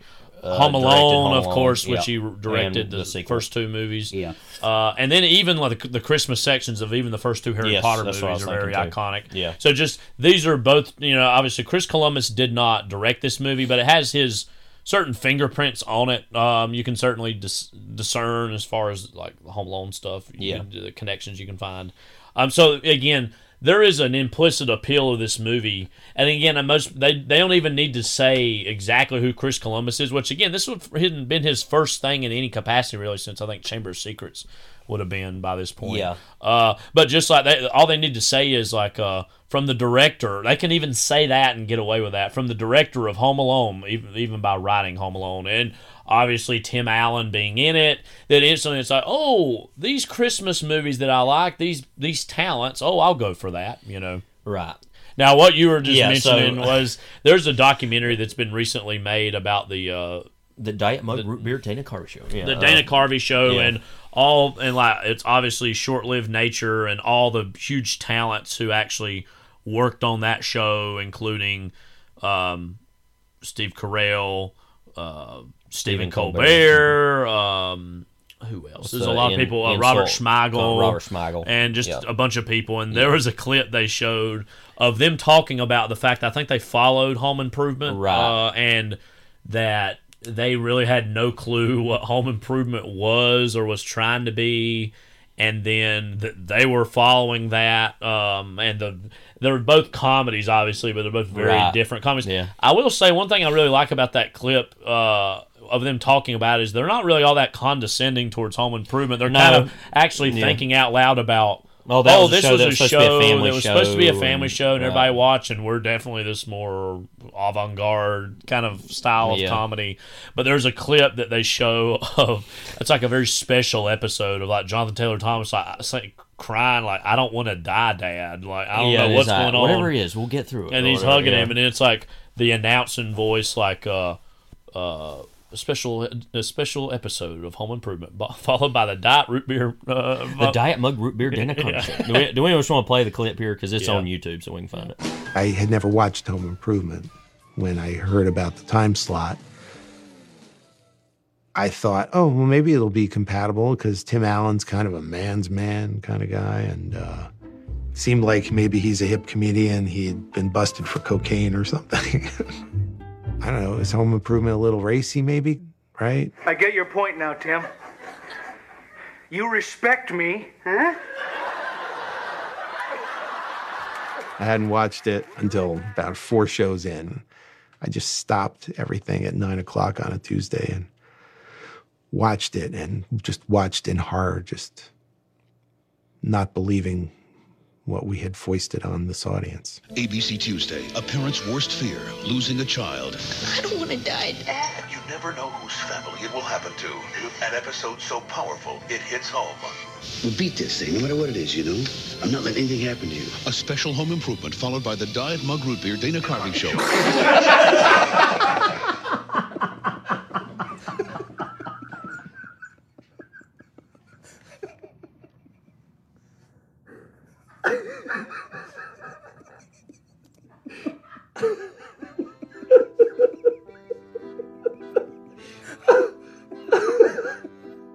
What can you say? I mean, that just says it all. That just says it all. What were we doing? It was being marketed as this kind of fun show. And I think people were like, what the fuck is this? And I thought about what we had put on television following this family-oriented show that I now realized was successful because kids and parents could watch it together. You know, and then our show would start and kids and parents would, you know, run for their lives. That whole show was just like, fuck you, Dad. I'm not Home Improvement, all right? Fuck you, I like Grandma the Clown, all right? You might not get it, but that's because that's your deal, all right? That's you, that's on you. And my dad, of course, is like, I don't like Home Improvement either. Why are you yelling at me? And I love initially when they're showing the clip of Stephen Colbert, like, already clutching his hand, like, oh my God, is that what was going on Home Improvement? And Steve Carell kind of like, yeah. And then that just immediately, all the laughter that comes out of that. I love just the way the guy reads it. It's like, Home Improvement, followed by the Diet Mug Root Beer Dana Carvey Show. Like, it's just that serious. That reminds me of, I'm going to play this at the very end of this episode. There was like a late 80s Muppet Christmas special kind of thing. It wasn't obviously Muppet Christmas Carols before that, but of like, oh, it's like, you're going to hear the audio later. I might actually just take a brief pause here so Levi can hear it. Merry Christmas, everyone. Merry Christmas. Merry Christmas. Merry Christmas. Merry Christmas. Merry Christmas all. I'm Dr. Timothy Johnson. Later on Nightline, it's a controversy about life and death. Do you keep a doomed baby alive so its organs can be used to save the lives of others? Stay tuned for Julie Andrews and The Sound of Christmas next, followed by Truman Capote's Emmy-winning classic, A Christmas Memory, starring Geraldine Page. So we just went ahead and decided to play that in there. You've already, everybody's going to walk away from that thinking about the same thing, but my favorite part is Truman Capote's after that. But don't you love just the music in the background? Yeah, it's like, a doomed baby, to keep a doomed baby alive. I was going around on Twitter like a year ago. Which would have been that CNN woman who's like, a doomed baby alive. Oh, gosh, God, literally the worst voice ever. Anyway, yeah. So, where are we again? Anyway, Diet Mug Root Beer Dana Carvey Show. But, yeah, that I just thought was so funny because it was like, made me start thinking about Tim Allen again. And so I've kind of been thinking about Tim Allen off and on. And again, I'm not trying to be some big Tim Allen defender necessarily, but I'm like, of all the figures in the contemporary cultures of celebrity, he's fine. Let him be around. Yeah. So we've talked enough about him as Luther Crank. He's kind of the what does he do again? He's like, we're just works in an office. It's kind of non. Let me see if it actually even says. I don't know. He's like an accountant. So just some boring office job, and him just being constantly harassed by all the people he works with. Oh, wait a minute, you're skipping Christmas. And again, he's not even this like huge anti-Christmas guy. He's just like, oh, our daughter's leaving now. We only had the one daughter. And he comes to the natural conclusion I think a lot of people of a certain age get to when they get a little older, where they're like, yeah, let's not do Christmas as big. He comes up with the idea, well, let's travel at Christmas. And that's a very popular thing, actually, that, certainly not the majority of families do, but a sizable minority of families decide to do during Christmas, Right. But... So I think he makes a good little lead in terms of being this kind of slightly sarcastic, just average, everyday American. Yeah, because his whole plan is, first of all, to save money on Christmas and also to get out. The whole point is they're wanting to get out of the house because their daughter's not there. Yeah. Because she went into the Peace Corps in, Peru. Oh, my God. Isn't his daughter just the best? Oh, my God. She's so great. Oh, my God. She's so great. I think the Peace Corps is a very admirable thing to do. But we were just constantly being told how awesome and great his daughter is. Yeah. And after a certain point, I'm like, I don't even care at all. And the fact that, also the trailer spoiled this, so it's not much of a spoiler anyways, that she's coming home actually, and everybody will move heaven and earth. Yeah. To make sure she gets her Christmas. It's just okay. And she's supposed to be this humble person, but it's then she expects all these little things where's this food I want? Where's this? Where's that? And it's just totally ridiculous. I mean, because it's we're not doing this for Luther. We're doing this for Blair. Yeah. Meanwhile, her name is friggin' Blair. Blair Crank. Sounds like an action. Blair Crank. Crank 2. Played by Julie Gonzalo. Crank 3. Who was on that Veronica Mars. Okay. Good for her. Dallas. The Dallas reboot. You remember that? Yeah. And Supergirl. We don't have anything much to say about her. Other than she's not in the movie very much. But it's just very much like, oh my God, I'm so great. But it's just the whole, and like you said, they're like, we're not doing it for you. It's because we've been feuding the whole movie. We're going to do it for her. And it's just like, you know, I don't know. And like literally there's the moment where she's coming home and they get Eric Per Sullivan, this kid Spike, who is on Malcolm in the Middle, to literally guide her in on a bike. She like, gets like a police escort and all this stuff. It's like, what? It's like, the whole time I'm like, what is so special about her? Like, anyways. Anyway, Jamie Lee Curtis is Nora Crank, Luther's wife. She, of course, is more like, accepts it but isn't really into the whole thing anyway. The whole idea is she's the one who has to take a lot of the brunt of the anger because she has to be nice and represent the family in different places. And you know, it's always slightly strange to see Jamie Lee Curtis in these type of roles. And I think of like... Strange to see Sigourney Weaver die in Avatar, then possibly come back, as the daughter of Sam Worthington and Zoe Saldana's characters. Whatever, we'll see. We're not even going to get into... Literally, if I shake my head any harder, it will fly off of my shoulders. Apparently, what Stephen Lang's role in the movie is recombinant. Which we're going to talk about that movie at length when it comes out. But they will eat you up, like, you know, kind of. But like, it's a weird fit for her. Black cow, bye bye blackbird. Like anyway. When Stephen Lang, she plays these roles of like, the hapless housewife, like in this or in True Lies, because we all got to know her, of course, through Halloween.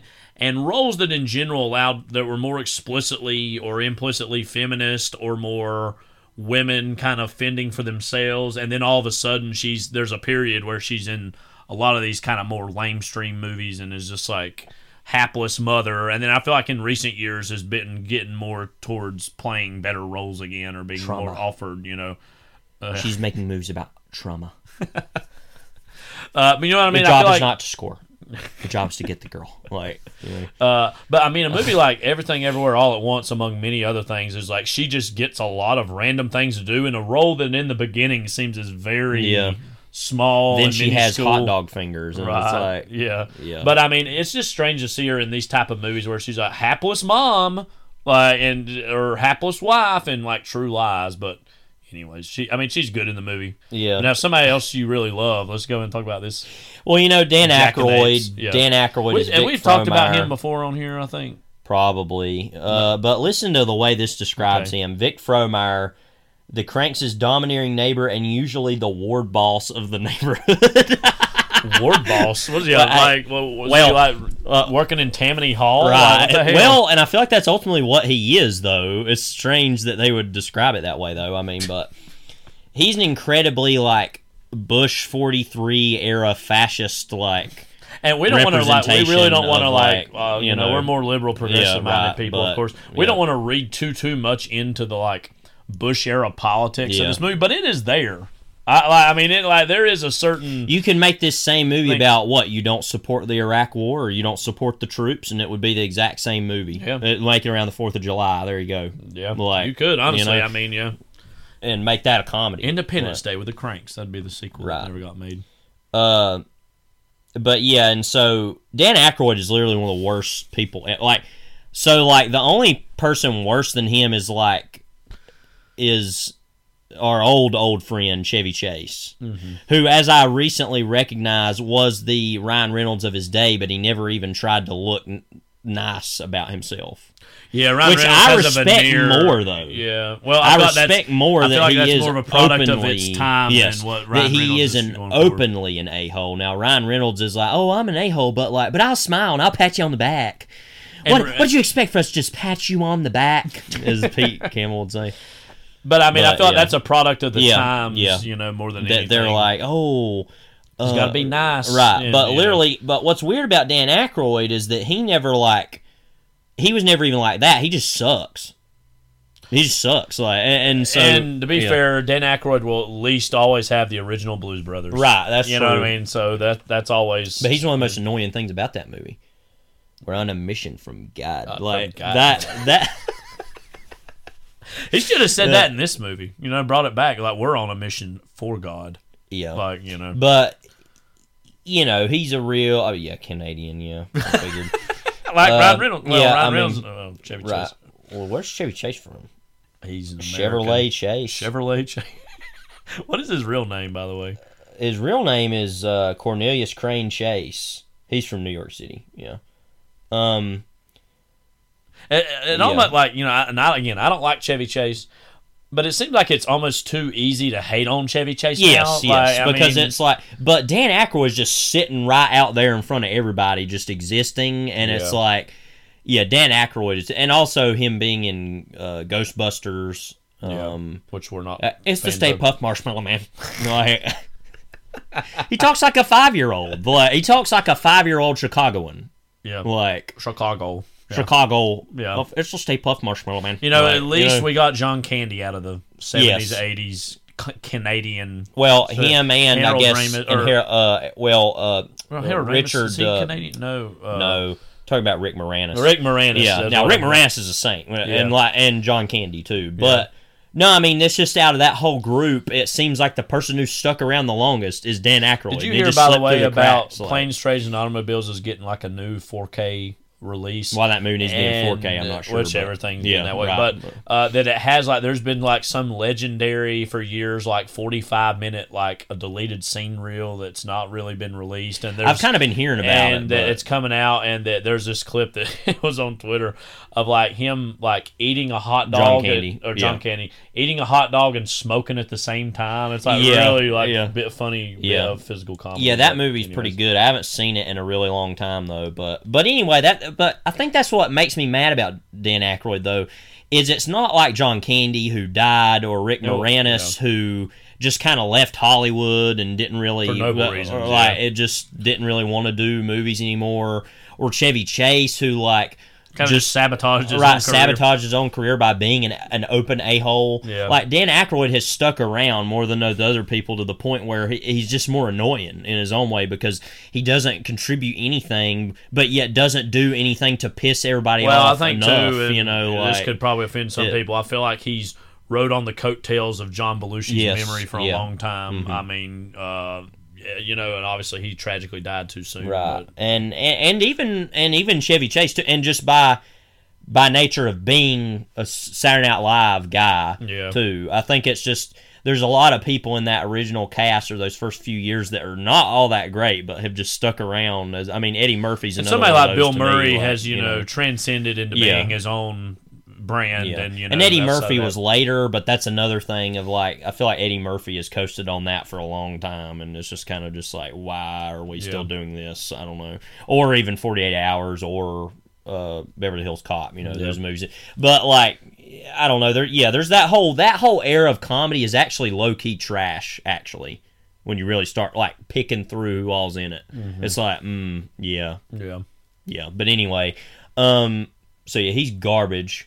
I kind of like him in this a little bit because it's like an open admittance of a lot of the movie's themes, and I feel like he's good enough for that. I do like that one scene where he's like, "We want Frosty." Like, it's like making this demand like it's a hostage situation. Nora, stop the car. Like, and then like this doesn't explicitly take place in Chicago. It's just like in Illinois. It's in Chicago. Right? Okay, I mean it's Chicago, it's like suburbs. I guess. Okay. But then there's that scene where he's like trying to stop her, but she rolls the window up, and his gloves stay in the window. Yeah, and it's just like But anyway, Dava Halsey is Amanda Frohmeyer, the doting wife of Vic and loving mother of Spike. I don't remember her at all in this. I don't know either. So we're moving on. Julie Gonzalo we talked about. Emmett Walsh as Walt Scheel and Elizabeth Franz as Bev Scheel. They're like the neighbors. The Bev character is like in remission from cancer or something, and she's like really nice, and everybody likes her. And then Emmett Walsh is like real annoying, obnoxious, like hates. And he's Tim really Allen, more the mortal enemy of Tim Allen, even more so than Ackroyd's the ward boss. Yeah, right. Ward boss. I think Emmett Walsh. Well, first of all, he's great in everything, so it's like you can't really screw him up if you put him in something. But I feel like he's pretty good. I think like towards the end they have this whole scene where Tim Allen gives them his tickets. Yeah, and that is actually a genuine. I can't believe I'm saying this about this movie. A genuinely heartwarming scene. Yes, I think. Yeah. Like, and it's like, oh, that's actually nice, and like doesn't feel too. And Chris Columbus has a good way with. His Christmas movies in general of not making it feel too saccharine. It feels like it's earned. It's not like as cheap and you know, and plasticky as a lot of these Christmas movies in general are. So that is actually, I can't believe I'm saying this, but like a well earned emotional moment in this movie, you know, is that when, and they're even like, I'm still can hate you, right? Or basically when he's walking away, he's like, oh yeah, fine, but you know, but they old man, like stop that car. But yeah, that's actually one of the better parts of the movie, I think, and it's also by nature of M. Emmett Walsh being involved, I think. But Eric Purse Sullivan is Spike Fromeyer, Vic's son. That's that kid's on Malcolm in the Middle. I don't really know whatever happened to his career. Teddy's a former actor, and I guess he doesn't look like he does much now. Stuff. He's in a movie called 12 as Timmy. Okay. Joe Dirt. I forgot he was little Joe Dirt and Joe Dirt. Oh, he had the mullet and everything. I remember. Yeah. We got any thoughts on Malcolm in the Middle? Not really. I mean, it's a show that I watched a lot when I was a kid, and has not stuck with me at all. Really, I wonder how much it would hold up. Like he's in Armageddon as kid with rocket ship, uncredited. Good for him. The King of Queens is young Arthur, episode shrink wrap. Yeah, I mean, I don't really have any bit. I mean, I feel like he was really good on that show. Yeah, actually. I mean, he played a very strange character and kid, but was funny. Like that kid's, like the kid from Hey Arnold, who's a he just appeared out of nowhere. Anyway, everybody's like, "What are y'all talking about?" Yeah. Anyway, in this, he's whatever. I mean, he's there. You can tell it's like they cast him because, oh, that kid, I mean, not much going on. Cheech Marin and Jake Busey as the cops. You know, it was Officer Lino and Officer Treen. It was just a built-in cheap laugh, like, oh, Cheech Marin playing a cop, like, oh, because he likes to smoke reefer. It's like, okay, I say no to reefer. I mean, they're barely in the movie. It's whatever.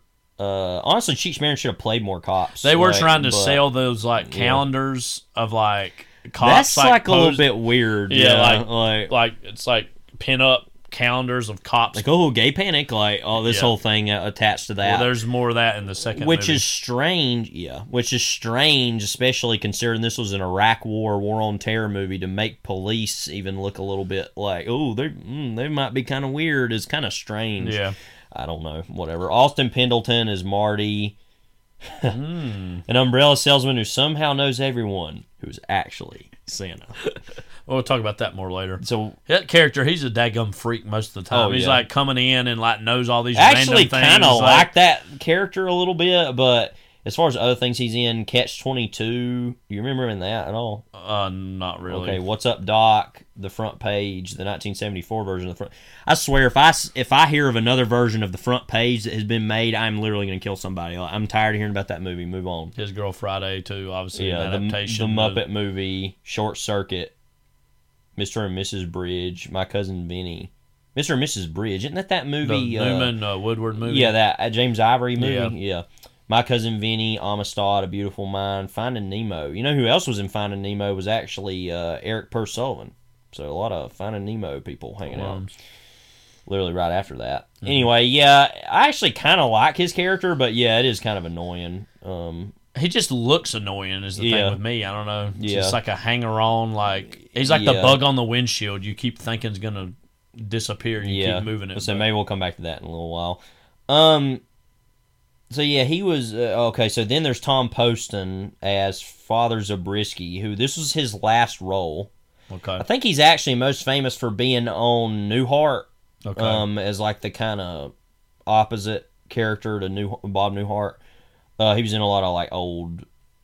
Well, actually not. Skirts Ahoy, his first movie. Wow. Skirts Ahoy. Walk On. It's like Walk On, uncredited, Old Dark House remake, Cold Turkey. That's a movie I always wanted to see all of. You remember that? Yeah. Yeah, that's fun. Carbon Copy. Looks like he was on more TV. A lot of TV. Oh, yeah. I'm not even going to go through all this. It's all the same stuff you already know. You know, it's like we're not even going through it. Anyway, he's like there's like a funny scene where they go to the tanning bed and he's like, Nora, like, she's like, oh, she's wearing a bikini. Yeah, it's like it's almost like the scenes of the way I said that reminded me of Victor Freeze in Sub-Zero. Like, Nora. But and it's like, ooh, he's looking her up and down, like, or she's like feels embarrassed that the priest is seeing her like this or whatever. Kim Rhodes as Luther's employee. I don't know, nothing. She's Sweet Life on Cody. Sweet Life. Zach and Cody. Sweet Life on Deck. Vernie Watson Johnson is Dox, Luther's employee. Also, not really sure. Welcome back, Cotter, I guess. I don't know. Arden Mirren is Daisy. I don't know. We're going to go through these quicker here. Renee Lavon, Patrick Breen, Carolyn Ray, Felicity Huffman. Carolyn Ray was known as, she was on Sabrina the Teenage Witch, yes, I remember. Yeah, I remember her in that. Aunts and Felicity Huffman, of course, and a bunch of stuff. Yeah. Kevin Chamberlain, the most famous Huffman that I'm aware of. Well, she's, you know, she's married to, right? I don't remember. William H. Macy. Oh, that's right, because that was I think they got caught up in the whole college scandal thing. Yeah, right. Uncle Fester in the Addams Family. Oh, there was a show. Okay, so Kevin Chamberlain. I think I've seen him in something specific. Die Hard with a Vengeance. In and out, and in and out. Letters from a Killer. Swayze? Yes. Yes. Road to Perdition. I think I've seen him on some TV show at some point. I don't remember what it is. He's in it as like guy selling Christmas trees. Outer Range. Oh, that show. Yeah. Yeah, yeah, yeah. All right. Yeah, okay. Yeah, yeah. Yeah, yeah. John Short and David Hornsby. I looked this up last night. David Hornsby is randomly the cousin of Bruce Hornsby. Oh, okay. It's like his kids. Good Mark Christopher Lawrence. He was in, oh, yeah. He's in Terminator 2. I remember him in that. Mm-hmm. He's like the neighbor that they take the tree from in that one scene. And my favorite character in the movie, David Lander, as Tanning Intruder. He was Squiggy on Laverne and Shirley. Many people would recognize. There's that scene in the... There's a lot of stuff in the tanning bed that's going on randomly, but, like, there's that scene where, like, the door's unlocked and she's in the tanning bed and he's like, whoa, sorry! Like, yeah. You know, it's like, this was really the golden era of the tanning bed. I remember when tanning beds were big back so in the 90s and 2000s. Yeah, they were a big deal. I don't even know. I guess... There's still a thing now, but there's a lot more people that are wary of them or don't want to use them. They should be. Yeah. Trish Trogdon is Wes's wife, by the way, Rachel L. Smith. So, anyway. Again, let's see what we got here on the outline here. Vacation and during the holidays, ... a cardinal sin? That this movie treats it as such. Yes. Well, and I that's something a lot of people do, like we said, but it used to be, it was like, we'll go to Europe. Right? Mm-hmm. I mean, that's Home Alone, right? Yeah. Oh, we'll go to Paris, we'll spend holiday in Paris. But you take the whole family, right? Yeah. That's all I did. Then you have a whole situation like what we did about like 15 years ago or more. Right around this time. Is that we went to Disney World the few days after Christmas. So we had Christmas, then we went. Like, you know. Or the next day, I think. So, yeah. So, like, that stuff happens a lot, but this whole movie's like, oh, no, they're going to... the Caribbean, and they're going to go on Christmas Day, and they're not going to celebrate Christmas at all.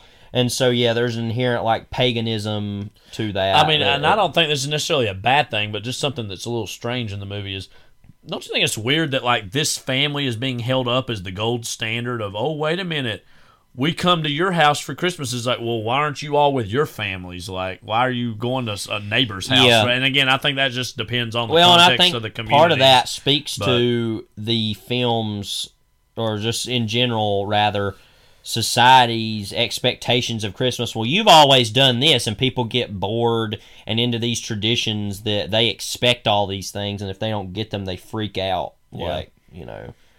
and it's like, yeah, oh my God, it's always a tradition. Like, who would want to hang out with the cranks at Thanksgiving? At Christmas, let alone Thanksgiving. Yeah. So, and I think it does speak to that generational thing that happens, again, with a lot of parents of a certain age when their kids move out, and they're like, well, Christmas isn't the same for us, especially if they don't have grandkids yet. So it's like, well, why don't we just do something different? And, oh, wait a minute, you can't do that. Yeah. Like, you know. Well, it would be fine if they did some other things. Right, you know, but like he's like, nope, full ban, full boycott. Right? Yeah, I mean, he does go a little hard line about it. Yeah, so much so that you wonder if he's resented Christmas all these years, and now he's like, look at all this money, like, it's all this money that we spent, like, you know.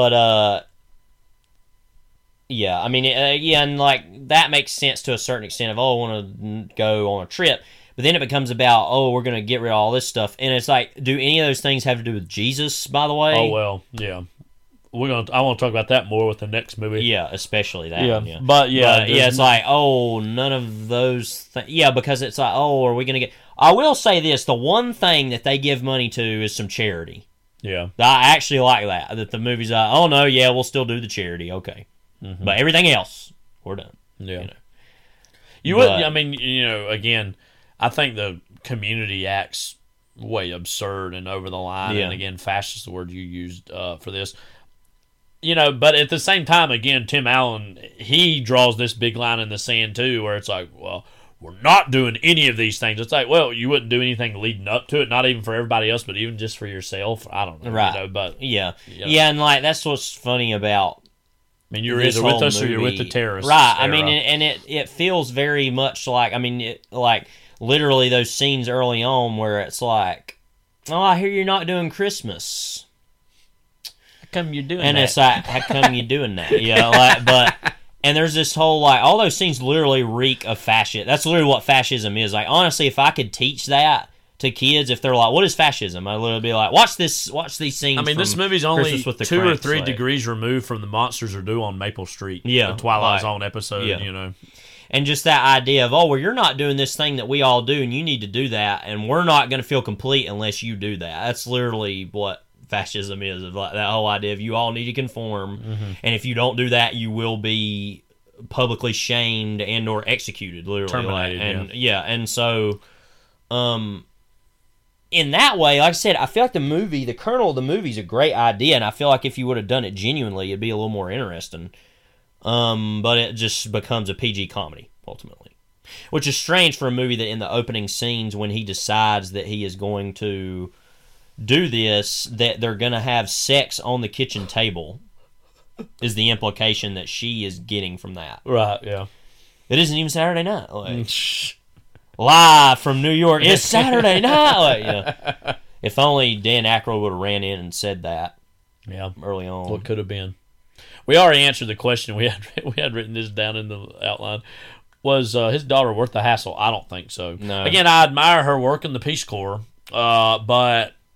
And there's that scene, the whole community just stops. There's a scene where Austin Pendleton is in it early on, and he's like, "Oh, Blair, yes, Blair." Yeah. It's very much like, "Oh, she's definitely on the nice list." It's just like, give me a effing break. It's just ridiculous. Do you want to talk a little bit about this whole Austin Pendleton thing, or do we want to say more about Blair? I feel like we've talked. I feel like Blair has been talked about enough. We're going to move on from that. All right, so. Again, Austin, I want you to explain this, what your whole thoughts on this are again, because I'm still confused. Austin Pendleton is Marty, yes, who turns out to actually be Santa Claus. Okay, so I have a random beef with movies about Santa so in the world of the narratives, yes, that in the reality of the narrative, like Santa Claus is actually real. Yes. But there's always like adults who doubt this. Oh, Santa's not real. Presumably because they were told Santa was real as a kid, but then, as in our real reality, parents or whoever eventually say, you know what, Santa's not real. That's a thing, a little myth we played with to make you appreciate the holiday season or make it fun. Yeah. And then so, like all of us, the characters are like, okay, fine. They grow up. And, of course, they wouldn't believe Santa was real because they were told Santa was not real. But then in these movies, I can think of a bunch of them. Let's see. The Santa Claus movies to an extent. Where, like, say, Judge Reinhold's character, who is the, like, the new husband to the ex-wife of Tim Allen's character, of, like, him being told Santa, oh, actually, I'm Santa Claus now. Santa's real. And being like, Santa's not real. And then, like, being proven wrong. Yeah. Or Miracle on 34th Street or Elf or Elf's whatever. Elf's another one, like I said. So, like, whatever happened in these movies where if Santa's really, really real in them, why they were told Santa is not real anymore? Because they all deal with this idea that... saying that because it's like there's the whole question of, well, then where did the presents come from if you didn't buy them? Is that what you're kind of talking about? Well, like, presumably, like, the presents would have come from the parents admitting Santa's not real. So then, what does Santa do? Right. And then you think, okay, So the parents are telling kids Santa's not real. Was Santa really real to them? I don't know. It's just a logical thing. And I know a lot of people listening to this right now saying, who cares? It's just a movie. It's just a narrative. I don't necessarily think this is a real problem with the narratives. I'm not saying that. It is just, and again, I don't really get caught up in a lot of these logical things in movies. I just kind of usually accept it, it's movie logic, whatever. But this is just something that kind of gets on my nerves because it's like, specifically with Elf, it's like, Santa's sleigh is powered by people's belief in Santa Claus. It's like if the belief's strong, then the sleigh can fly. It's actually a good idea. That movie overall is pretty good. It's fine, yeah it's whatever. Good. But no, I don't love it as much as other people do. And that's already... It's like a religion. That's a movie that we have seen over the course of our lives become a Christmas classic, too. I remember when it was a new movie that just came out. Yeah. And it's good, but I mean, it... Yeah, it's a kind of random... Yeah. But yeah, so I think I understand what you're saying now is like, so they believed as a kid that that he was real, but then they were told by their parents Santa's not real. But then they eventually learn that he is real. So then it's like, why are the people lying? Right. Yeah. And this is just another version of this. Yeah. Honestly, it doesn't even play with this concept in this movie as much as it could have. Right. It's just kind of, by the way, he's Santa. It's just kind of thrown in there ultimately. It's just like, okay, whatever. But I don't know. Again, that's not a real criticism. And he can speak Spanish, and it's like, right, which of course he would be able to if he were Santa Claus. But I don't think this is a real problem. Like, it doesn't make the movie worse or anything, or any of those movies worse. It's just a logical thing I've always scratched my head at. Just like, okay, so if they don't believe Santa's real because presumably he's not, and then it's proved he is. Who told them he wasn't real, and then why did they do that? You know what I mean? I just don't quite get it. Maybe one day there'll be a Christmas movie that actually answers this question. I don't know. But again, I know it's just like an archetypal thing that's just done. But I don't know. I'm just confused by it. Yeah, I don't get it either, I guess, now that you kind of explain that. We should remember that the author of the ultimate, that's how I found out that there was no Santa Claus, was Chris Columbus himself in Gremlins, that whole monologue that Phoebe Cates' character gives. One of the most horrific things to ever be described or elaborated on in a Christmas movie in any way. And I'm talking about somebody who's seen Black Christmas too. But again, that's one of the most disturbing aspects of that whole movie, Gremlins, is that whole sequence. Yeah, something. Anyways, final thoughts on Christmas with the Cranks. I think, again... Bad, but benign. But a very light bad that has, I think, some very interesting things and a kernel of a good idea. Right, but doesn't follow through on any of it, though. Yeah. Totally. Like it could. Right. So, yeah. All right. It's actually not. I actually kind of like it in its own way, surprisingly. Well, we liked it even more after this next movie.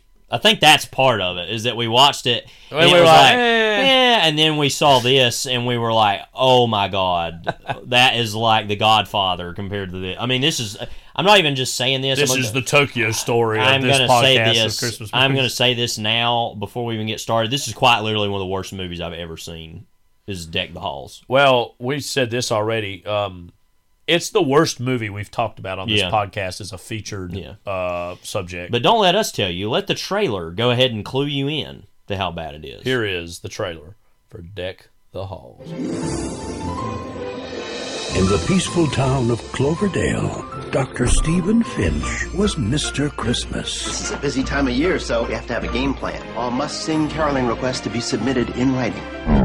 Until the competition moved in. Who moves in the middle of the night? I'm Buddy Hall. We just moved in across the street. These are my babies. Can I live here? Daddy, come look. You can see every house in the country from space. Where's our house? You can't see our house. Just hoping that one day I'd do something big. Buddy. Around here, I'm the Christmas guy. I don't think so. Now, they're going head to head. Watch and learn. For the holidays. That's gonna swell up. But the holidays... Got the next 5 years of trees all lined up. How'd you like to chop it down with my chainsaw? Might not be big enough. Does anyone smell gas? For the both of them. I guess I'm the new Christmas guy. This isn't over yet. You're gonna cut his power, aren't you? SpongeBob, this is SquarePants. What? He's coming! This is the best Christmas ever. We're gonna settle this like men. They're acting like a bunch of 12-year-olds. You want lights? I'll give you lights. Oh, gosh. Oh. You sure you've been watering that thing? It went up awfully fast. This November. You're gonna stand here and you're gonna work it out. Now that is something we could agree on. Hey baby, who's your daddy? Dad? Oh God.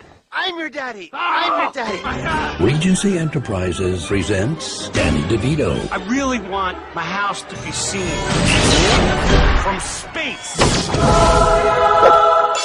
Matthew Broderick. I like the way you've duct taped the antlers to their heads. Apparently, reindeer are not indigenous to the region. Whoa! I didn't see that coming. In the brightest Christmas story ever. Santa! He's real! I knew it! Oh, boy! Oh, that could have ended badly.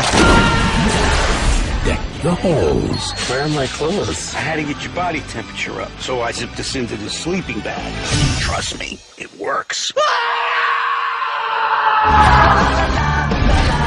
Now, if you told me on about paper, that too, is that it's like the guy like Nick the Halls, like that voice is like very like 2000s. If you told me on paper that the movie that had Matthew Broderick and Danny DeVito in it was going to be the worst movie, of the two, I'd be like, really? I don't know, but wow, wow.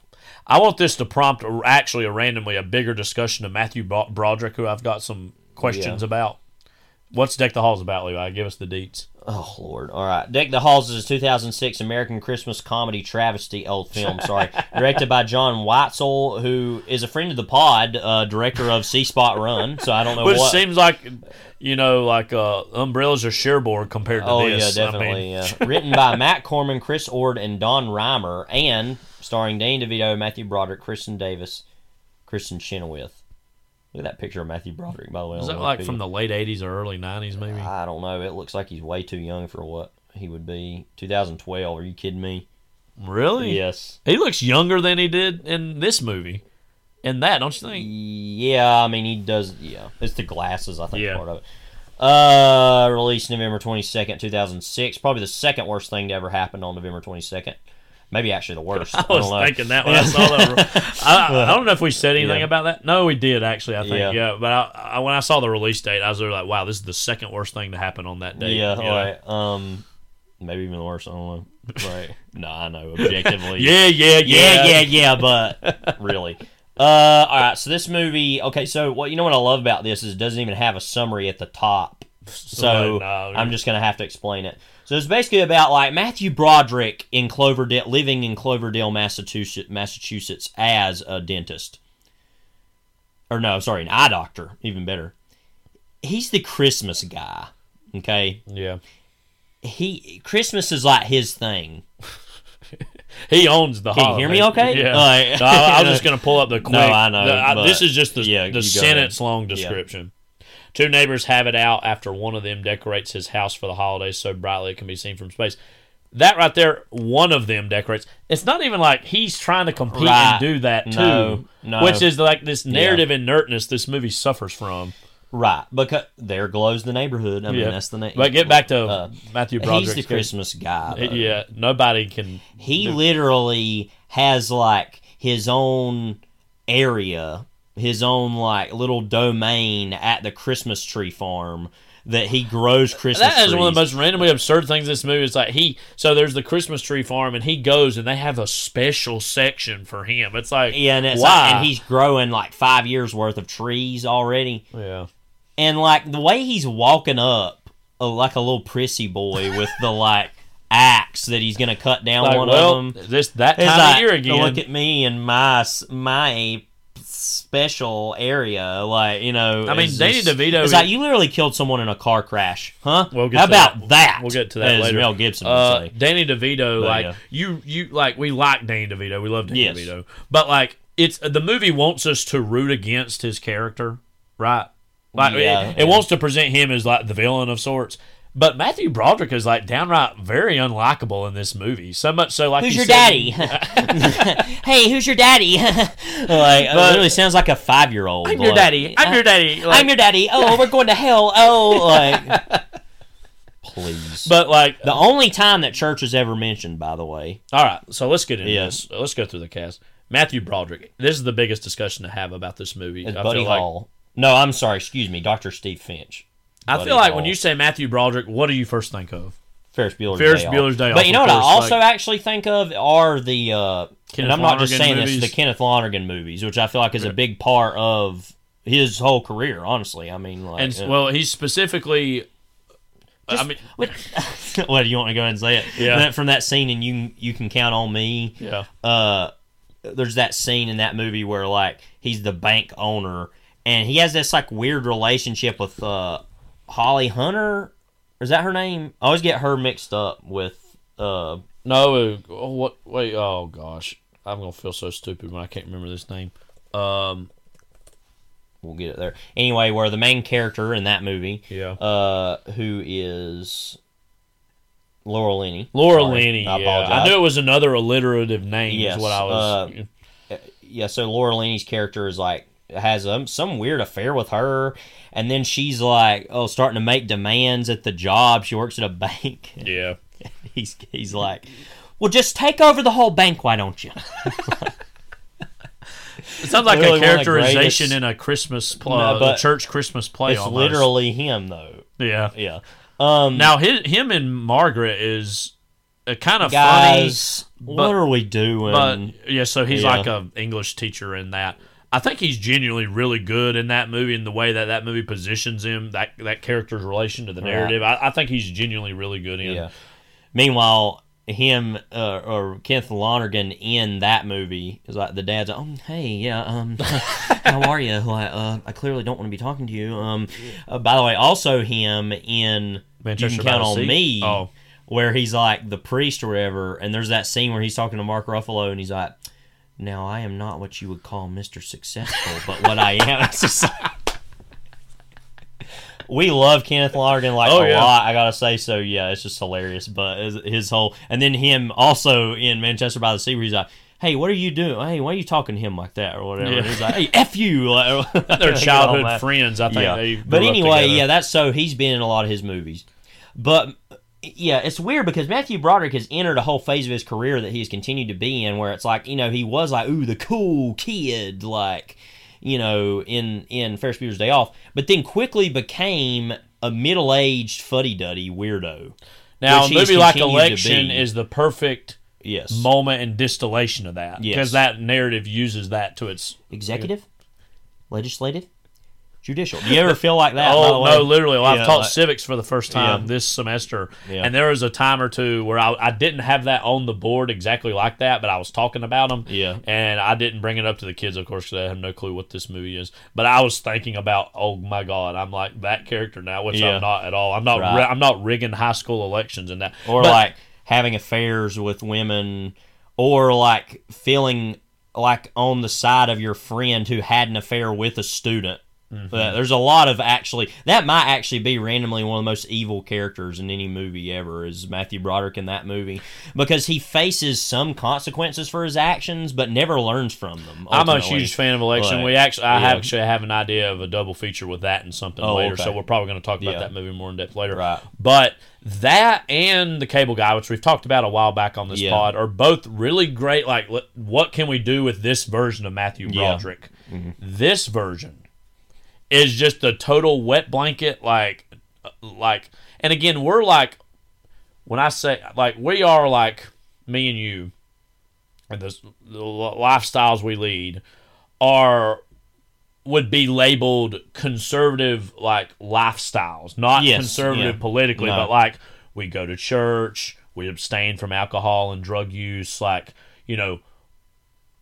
there's something about Matthew Broderick in some of these movies like this, especially this one, where it's like, okay, we are a version of this world or this kind of, or could be a version of this man in the future.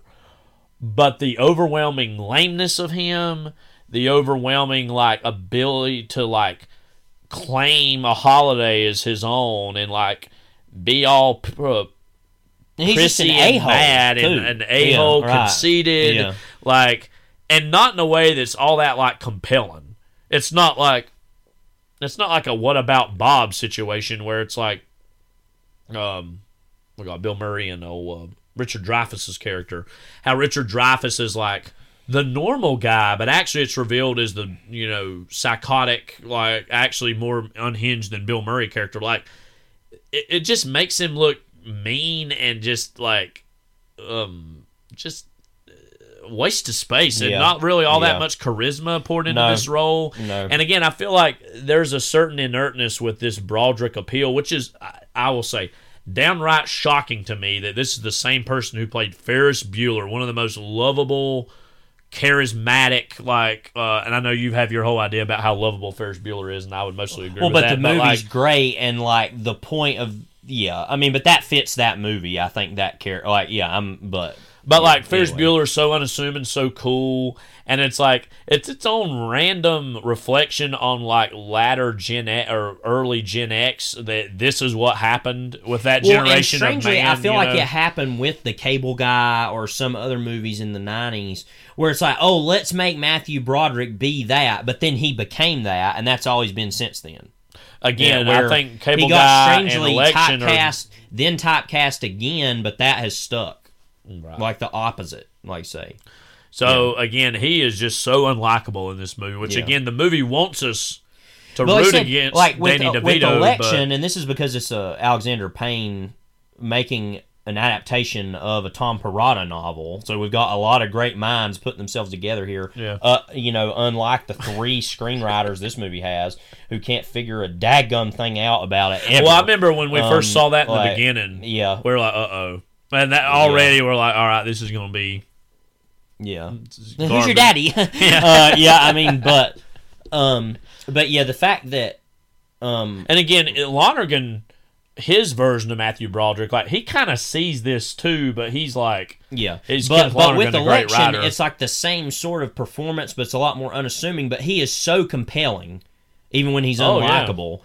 Is so interesting. And, that's a character that's more like... And more realistic. Like, and morally fraught and like, on paper, a good guy, but actually like pretty horrific, awful person. But this just... This, in theory, is that, but it's just like... But there's... But again, it's rated PG. Right. And so, weirdly... In a PG movie like this, when you do those kind of qualities, it almost comes off as more shrill than if you made the R-rated, like, more human compelling version of these. Just thinking of character. Different parts from Election, that part where the dad's like, fed up. Off screen. And then that scene where he's like, gonna go have that whole affair, and he gets stung on the eye, and he's like, ow! But, it makes a big deal out of it. Yeah. Ow! And, in Cable Guy, he's more like straight-laced kind of guy, but he's playing against, he's the foil to Jim Carrey's insanity, you know what I mean? And in this, he's apparently like, he's the foil to Danny DeVito, but it's just not a good match. Like, they should have had, I think Matthew Broderick's, even though it weirdly fits into all these other things we've said, weirdly miscast. Well, and we've talked, go back to Margaret for a second. We were actually talking about this just the other day. I mean, and we've talked about this a lot, but how that scene in the movie, he's a teacher in that too. There's a scene in the movie where a student is giving him a reading of the poem, of what they think the poem's about. And he's like, no, that is not at all what this is about. This is what it's about. And the kid's like, well, plays all cool. And that a lot of people walk away from that movie thinking, oh, the kid's right. And Kenneth Lonergan's like, no, actually, the teacher's right. But what I think, and so what I think's so interesting about that is that Lonergan can make us feel this contempt for the teacher because of Matthew Broderick's performance, is that he's so lame. Come on, guys, shrill. As you said earlier. Like you said, that moment where he's in the middle of all that and he's like drinking his cup of tea. Got like, it's like, I think it's like a little like orange juice, like kind of school thing, right. But it's got a straw out of it, so it's like, so he's dumb talking, and pathetic, and it makes us like go, wow, this guy. Yeah, like, and like, but with both Election, this, You Can Count on Me, and Manchester by the Sea, you see that person, and you know exactly who that person is. It's like and I feel like we think more about that because, like you said, it feels like people we know or like even versions of ourselves in its own way. But like I said, So it's just, he has such a strange career. It's literally one of the weirdest. Well, don't you think that this movie, in theory, is trying to use that screen persona, but it's just not well suited, ultimately. Who's your daddy? I'm just going to keep saying that at this point. But I mean, it at least got us the moment in cinema history for him in that voice to say like that. SpongeBob and SquarePants. Okay, SquarePants. Like, so lame. And again, like, the part of the narrative inertment of this movie is that, like, he's more trying to sabotage his neighbor than, like, compete with the neighbor. Yes. That just doesn't really work narratively. I don't know. Well, and it's more realistic, I think, in its own way. Yeah. To just be... But that's what I'm saying. It's like, both of these movies should have been made with a more seriousness to them.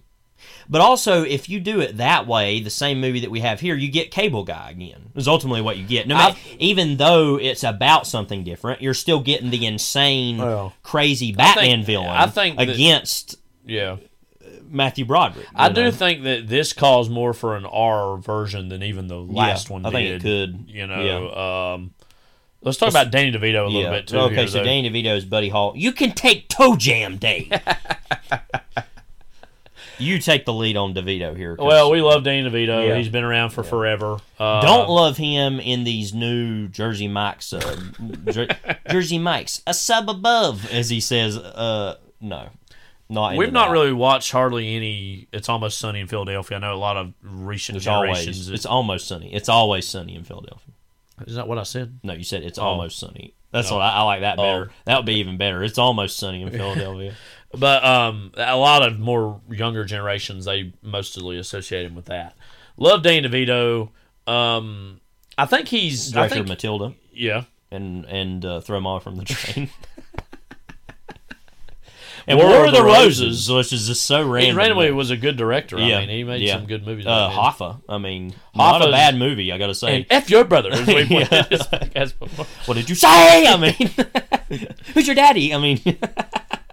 Which, again, I'm going to find any opportunity not to talk about this movie that I can. Yes. Very famously, PTA was taking a screenwriting class and, like, took a scene out of Hoffa and just, like, took the name off of it and, like, turned it in as a screenwriting assignment. So, and it got, David like, a C-minus. And he's like, well, if this got a C-minus, then I'm leaving. This all sucks. David Mamet, who is really fallen from grace. Which, again, there's the time where he was a good quality writer. But well, he's made it personal towards us. That's again, all I'll say. But, yes. Yeah. And you know what we're talking about if you know anything about us. But it's totally ridiculous.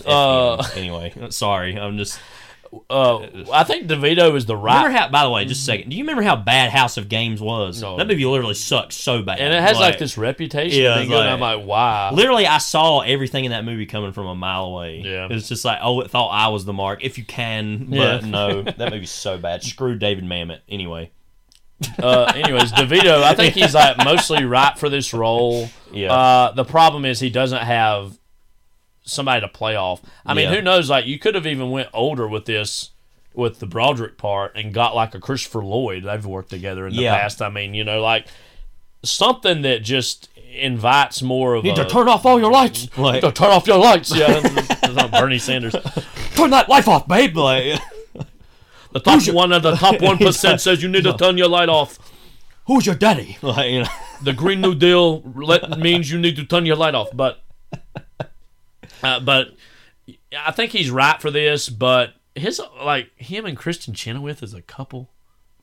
What are we doing with that? And it's like, he was hanging around watching her be painted nude. Yeah, and it's just like again, and then his daughters are like these sex pots too. And again, these twin daughters. Like, something very strange happens with like movies like this that are PG, but then they go for these moments and gags, and it's like, what are we doing with this? Like, who is this for? Like, if you're gonna go that way, go ahead and make it PG-13 or R. But this whole like, oh, it's PG, but then it's got this stuff, this suggestive stuff in it. I just don't get it all. You know, and again, like Kristen Chenoweth in general is, I think she's mostly right for the role that's here, but her and DeVito together is, I don't know, is it seems. So we go back to the "Who's your daddy" moment, like genuinely. First, like genuinely, let's talk about "Who's your daddy" moment. Yeah. Who is your daddy? Who's your father? Oh, like look out, you know, senior moment. Who's your daddy moment? The part in that though, the whole implicitness of that is they go to this Christmas dance competition, whatever the hell it is. Yeah. okay. So they go there, and like their impulse to get along is to be like, let's be these lecherous old men. Yeah, right. That's their common ground. Right. He's like, oh, come on, you can get into this. He's like, yeah, like, and it's just like, and they say all these things in front of the whole town. This is even before they know it's their daughter. It's already weird. Yeah, you'd think specifically Broderick, he'd have this reputation to protect her. And he's just like, like he ain't getting enough sleep, I guess, because of the lights, so he's totally lost his deed mind. Like, but that he's just like, literally like, oh yeah, who's your daddy? And just that whole, and literally saying that out in public, that's just like a whole other level of disgusting depravity. Yeah. That I feel like the movie itself does not comment. Like it was fine until it was their kids. Right. You know what I mean? Oh, right. Yeah, absolutely. Right. Yeah, it's like, could be somebody else's daughter, and I'll talk that way. Right. But when it's mine. And the movie says that. That's what the movie's implicitly saying. Yeah. This is a PG movie. Yeah. Unbelievable. I mean, but yeah, okay, so the DeVito shocking character. Yeah. Well, actually, I want to come back to that in a bit when we talk about their relationship. And, yeah. But, okay, so let's go through the cast real quickly here because there isn't much else to say. Kristen Davis is Kelly Finch, literally a nothing burger of all time. Sex and the City. Sex and the City primarily, literally has nothing to do. Because she's not even like Jamie Lee Curtis in Christmas with the Cranks, who gets a lot of screen time. And that movie inherently gives her more situations and actually it cares about her more as a character. Right. But Kristen Chenoweth is Tia Hall. Randomly, a whole aspect of her in the movie is that she has this specific heirloom vase that is a lot like the weird doll in Home Sweet Home Alone. It reminds me of like there's a lot of money that can be made off this MacGuffin, basically. Yeah. Well, don't you feel like it's setting that up as some real big thing, and it's like barely a plot point in the fact of DeVito like sells it to get more money to pay for the lights or whatever, but ultimately is not nearly exactly the MacGuffin you think it's going to be. But yeah, I don't know. And then it's funny how like she and Kristen Davis immediately get along, and they're like, oh, they're both acting like children. Like there is one line that is kind of funny in the movie. They said something like, "Why can't they just be passive aggressive and smile like us or something?" I don't know if it's something along the lines of like, "Oh, we maybe really don't like each other, but at least on paper we're putting up with it." But who is your daddy? You know what would be more interesting? It's this. This is the same movie, but it's two women feuding. And their husbands are actually on the sidelines and actually maybe get along. On the sidelines in a cast. Yeah. As, but you know what I mean? Don McLean once sang. It kind of shows you, it's like, why couldn't women have led a movie like this? Oh, it's the dads, the husbands that compete. Women can be just as competitive over Christmas as men can. It's like in that, this is random, but it's like in that show, The Gilded Age, which was on. And it's like you used to see, I mean, you saw in that how many, like, we have this specific luncheon, and it's like then the women feud over that, and the men literally show up, smoke cigars, and are nice until their business interests get in the way, and that's when they literally lead each other to suicide. Mm-hmm. But anyway, but honestly, I think now that I'm realizing it, I can't believe we haven't said this already. I think that's one of the central problems of the movie is this should have maybe or could have been two women or wives feuding or mothers feuding, and then the whole families get caught up in that. But whatever. But the impulse is natural. Oh, no, it's men have to be the lead of this. But. Yeah. Aaliyah Shawkat as their daughter. She's been in lots of things. As Matthew Broderick's daughter. Yeah. Search Parties is a show she's recently on, and I really like the first season of it. Yeah. And then she was in Green Room. As far back as she was in Three Kings. Was she also in Arrested Development? I don't know. Maybe I'm thinking of. Go down to television. I do not know. Yeah. Yeah, she's in a lot of that. Okay. Yeah, I figured she's one of the main characters. She is actually, I did not know this, part Iraqi. I think I did know that, yeah. Yeah, so she's part Iraqi and then Norwegian, Irish, and Italian. So that's her name. That would make sense. Yeah. But yeah, because it says Three Kings, Amir's daughter, and I started thinking, oh, was she like Middle Eastern or something? Yeah. So, Bart got a room. What the hell? Who's in that? What is this? Who's all in William this? H. Macy, Aaliyah Shawkat, Stephen Kaplan, Cheryl Hines. Literally, look at that poster. Yeah, that's random. See, William H. Macy's like, yeah, that's the best part of it, I think. anyway. She's also in, let's see, Life After Beth, one of the all-time names for anything. Pee Wee's Big Holiday. Nasty Baby. Mm-hmm. Remember that? Yeah. Yeah. Yeah, 20th Century Women, I said Green Room, we mentioned, First Cow, Woman with Dog. Yeah, it's at the very beginning of the movie. She's like, you remember that? Yeah. And like, the very beginning, it's like, oh, I'm in this. It's like, okay. She was herself in Jackass Forever. Well, okay. Going to be in Pussy Island. Oh, the Zoe Kravitz film. Yeah, the new Zoe Kravitz thing. All-time name. She was on Jag. Veronica Mars.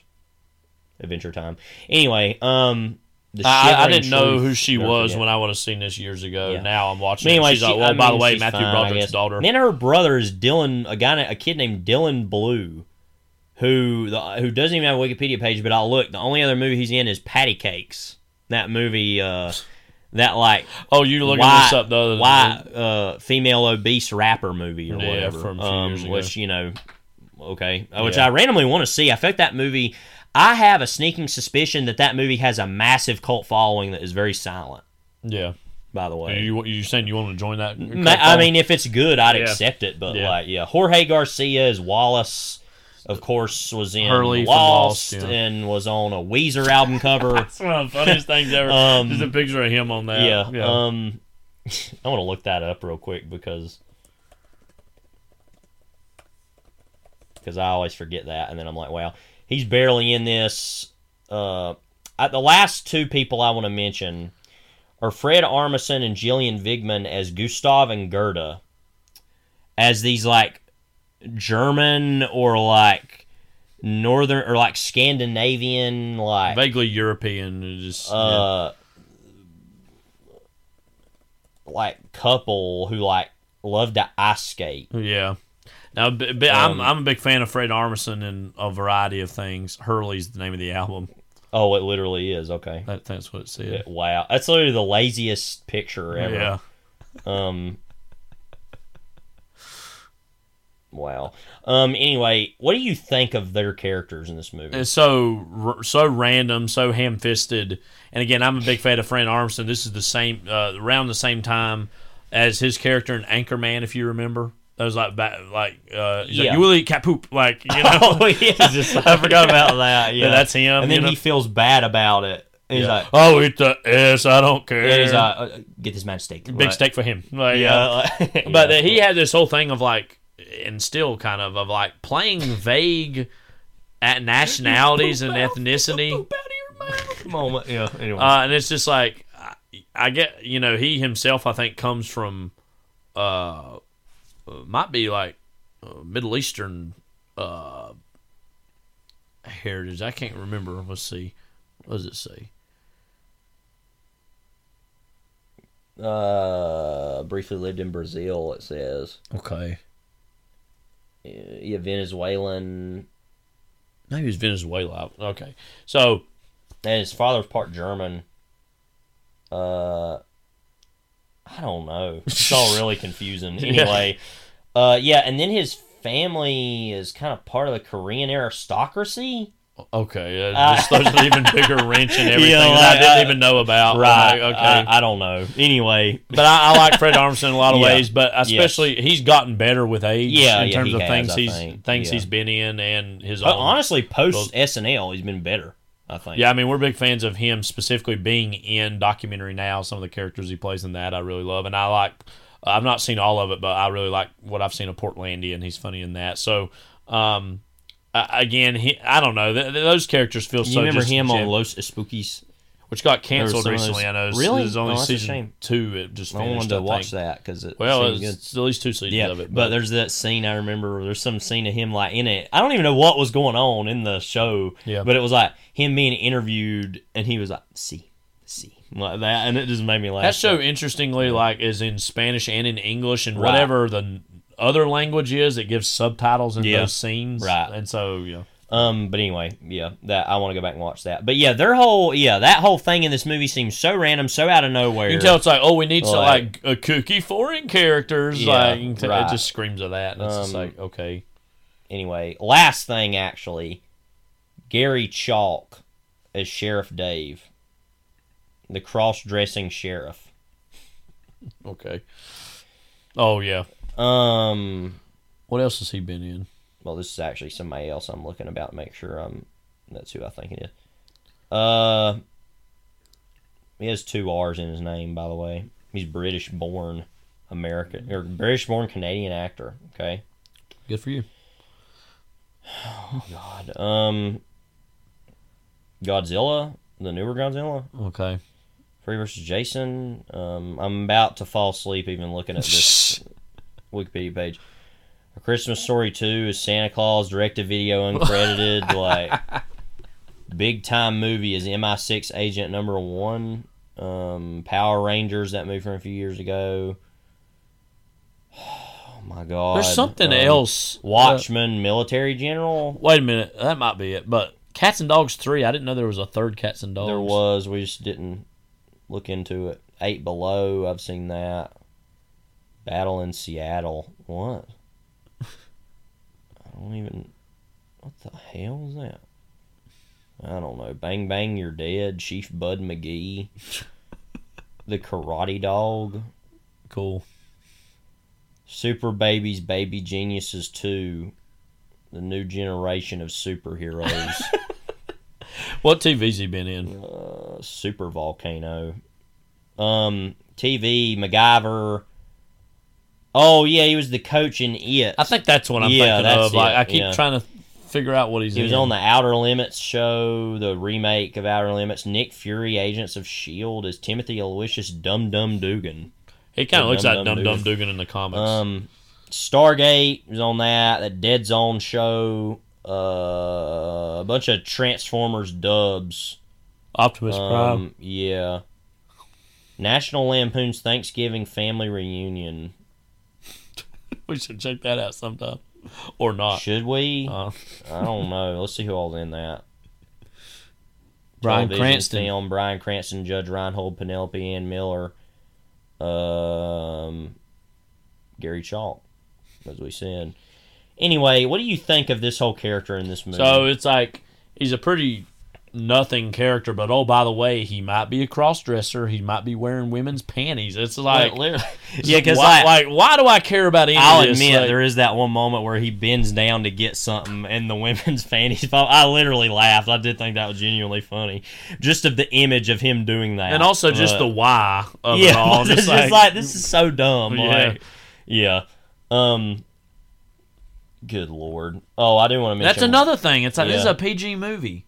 Yeah. If you want to be an R-rated movie, be an R-rated movie. There's nothing wrong with that. It's fine. You know what I mean? Yeah. But to be PG... Like, that was literally a Saturday or Sunday matinee crowd got some kids to laugh one time moment is what they were going for on that.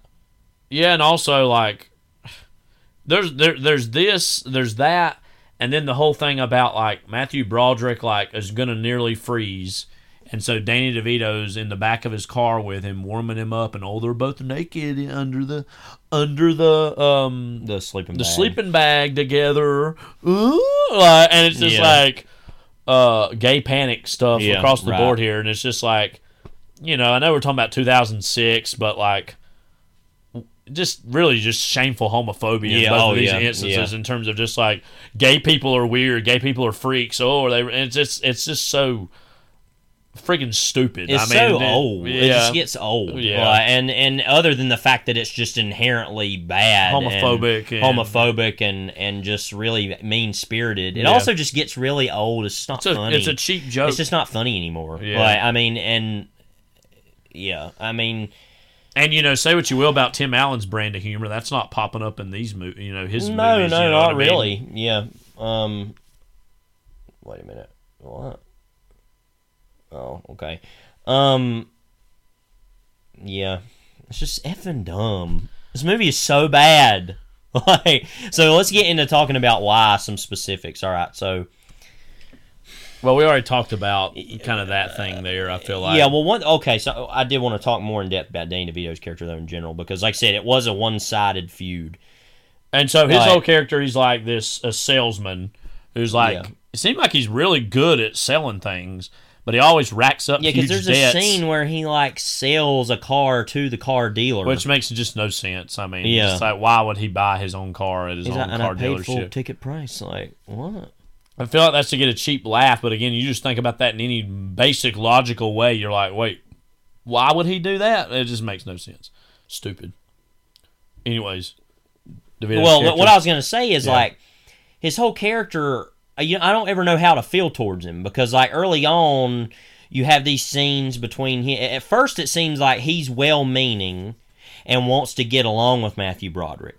But literally 5 seconds later, he's like, oh, no, I hate you. I will be the Christmas Queen, basically.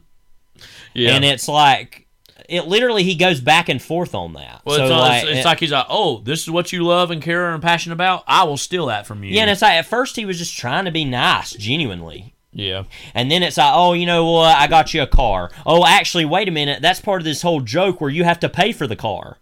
Then it's like, oh, wait, and then there's the whole sequence also before that where they like why don't you take a picture in the sleigh, and then it's the horses get loose because there's a loud noise and it scares them, and there's that great moment that we mentioned where like Matthew Broderick is going over the road and the car below them stops, and it stops literally so quickly you can tell it's a green screen. Oh, right. But there's a lot of these sequences though where it's like, I never know what or how to feel towards him. Again, all this reeks of three writers. It's like drafts upon drafts, and they're slamming together.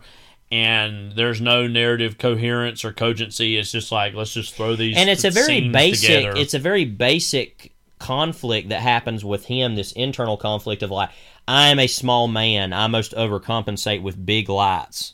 And that's just never said exactly, and but stupid. It's it's just like, and it's like, I've never been able to really do anything. I must make my house seen from space. Like, also, by the way, there would just eventually be a like city ordinance violation over, first of all, energy usage and light pollution. Yeah. Like, you know, and so like that's just ridiculous. Like, and just makes no sense. And like I said, what I remembered the movie as being is that they're competing back and forth about who can have the best lights. No, it's just he has the lights and that's it. And then it's like, it's not like Broderick's trying to outdo him. No. He's just trying to sabotage him. Then you have the whole sequence where he's like trying to sneak over there to destroy the fuse box. And in the trailer, as you heard, it's like while he's dressed up in like, oh, this Mission Impossible, like gonna go all in. It's like playing the Secret Agent Man music. I'm sorry, if you're ever at a point where you're editing a trailer for your Christmas movie and you're realizing you're putting the Secret Agent Man music in the trailer, there ought to be 15 alarm bells going off. Yeah, like, what the hell is any of this? Yes. So what are we doing here? Just like, it just makes no sense. Like, and again, this, as we said, reeks of three different writers trying to shove drafts together. Say what you will about like the failures Chris Columbus might have in Christmas with the Cranks. It has a momentum and a vision, and like it's it was clear. Also based on a novel, so that helps, I think. But like this has 15 things going on in one scene all at one time. Yeah, none of which are good. Yeah, like that's gonna swell up, like, you know. Want me to blow it up? Like, I mean, this movie, sure, why not? Do we want to talk about the life lessons? Oh, one thing I want to talk about is how he gets to the point. It says, "I love this." Having had enough, Steve buys various fireworks, including the Atomic Warlord, a large illegal military-grade rocket from a gangster, and tries to destroy the Hall house. The rocket misfires, setting the town Christmas tree on fire, and Steve's family leaves, but not before Kelly scolds Steve for ignoring his children to focus on Buddy.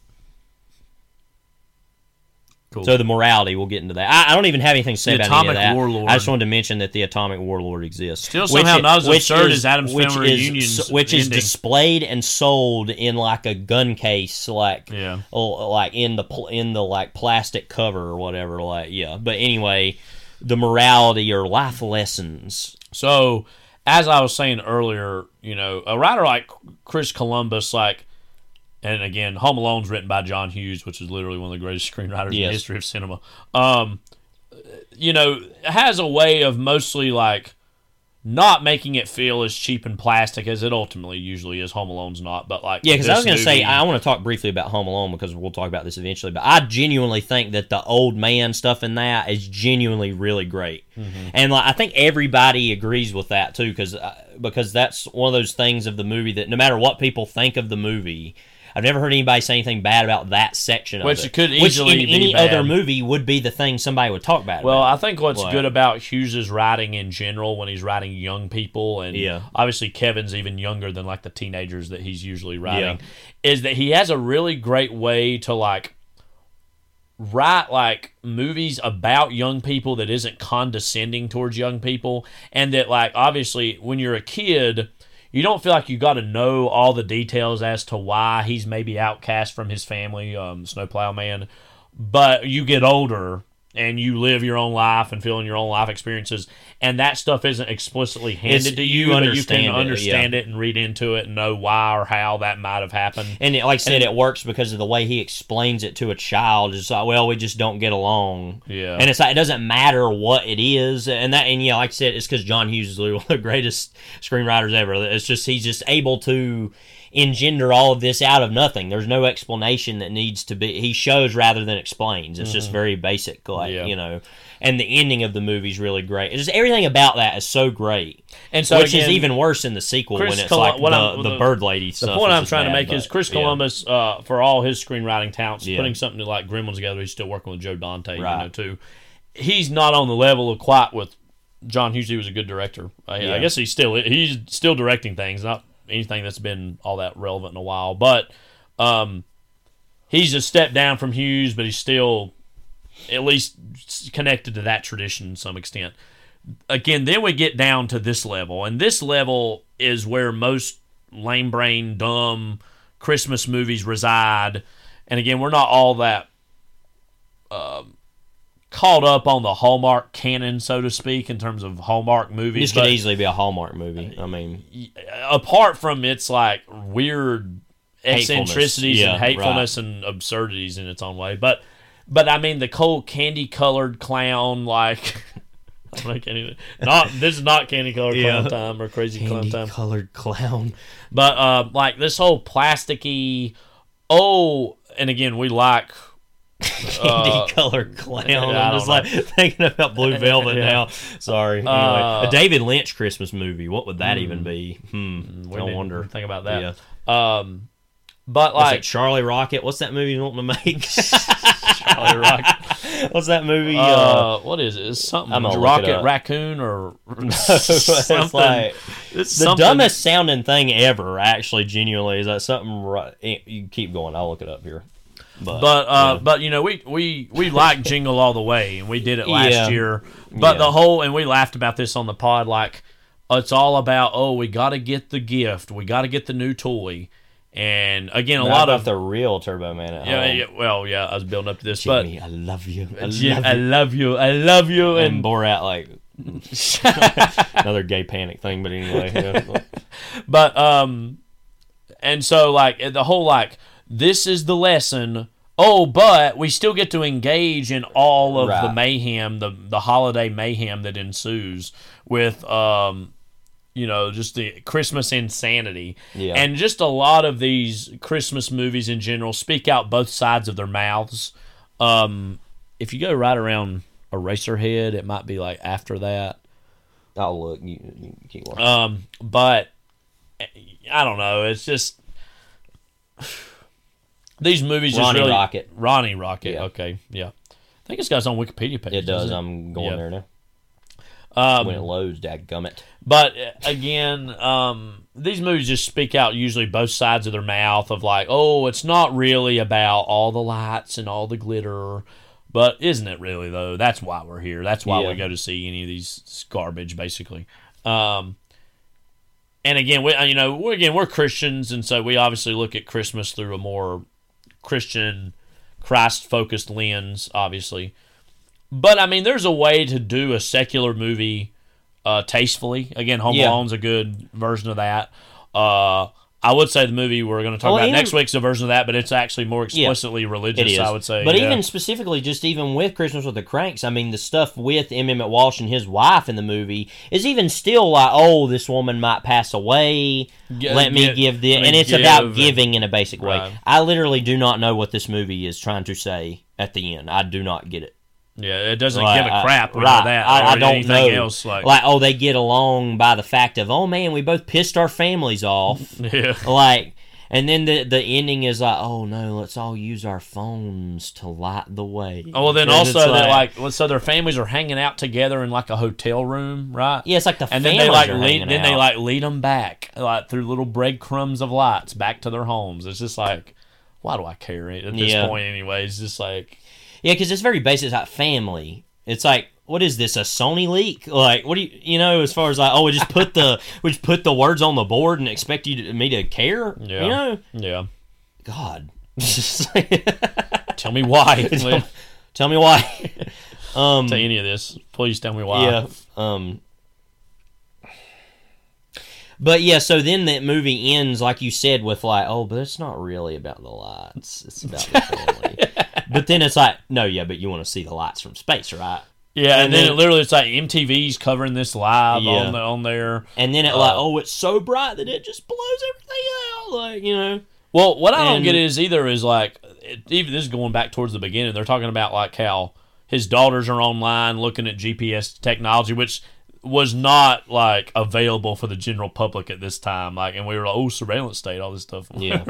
And then we started talking about when was the Patriot Act? And it was like actually weeks, almost a month after 9/11, something like that. Almost like they had it all planned ahead of time. And that is not saying 9/11 was planned. Well, it was, but I'm saying they were predisposed to want to do that anyway. Something like that, right? Yeah. So yeah, U.S. government. But anyway, But it's like, oh, all the other houses in the neighborhood you can see from space except ours, and then they like don't even put that many lights on, and it's already more than everybody else has. You can already see it from space if you're looking at it from the, you know what I mean, the satellite technology. Yes, yeah. And so it's like, why do we keep upping the ante with this? I don't understand. Well, you could probably, if you got close enough, see it from space anyway. If it's that much, I mean. Yeah, that just doesn't make sense. Like, but then it gets even brighter than Boston itself, because then it shows where Boston is. Mm-hmm. Right, and it's like it makes no sense.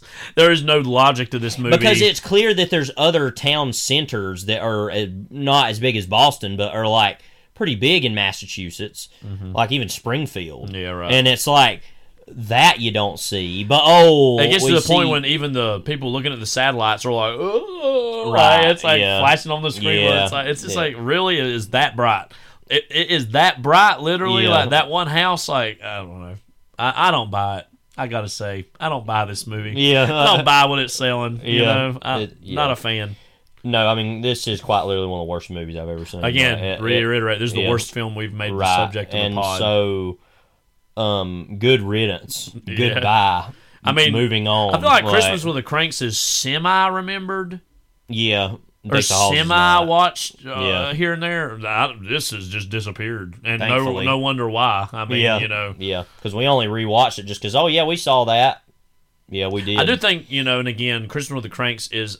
Again, better, but I mean, again, I don't want to shrug off its own problems either. It's definitely a flawed movie. But nonetheless, after we saw Deck the Halls, we're like, oh, wow, Christmas with the Cranks not as bad as we thought.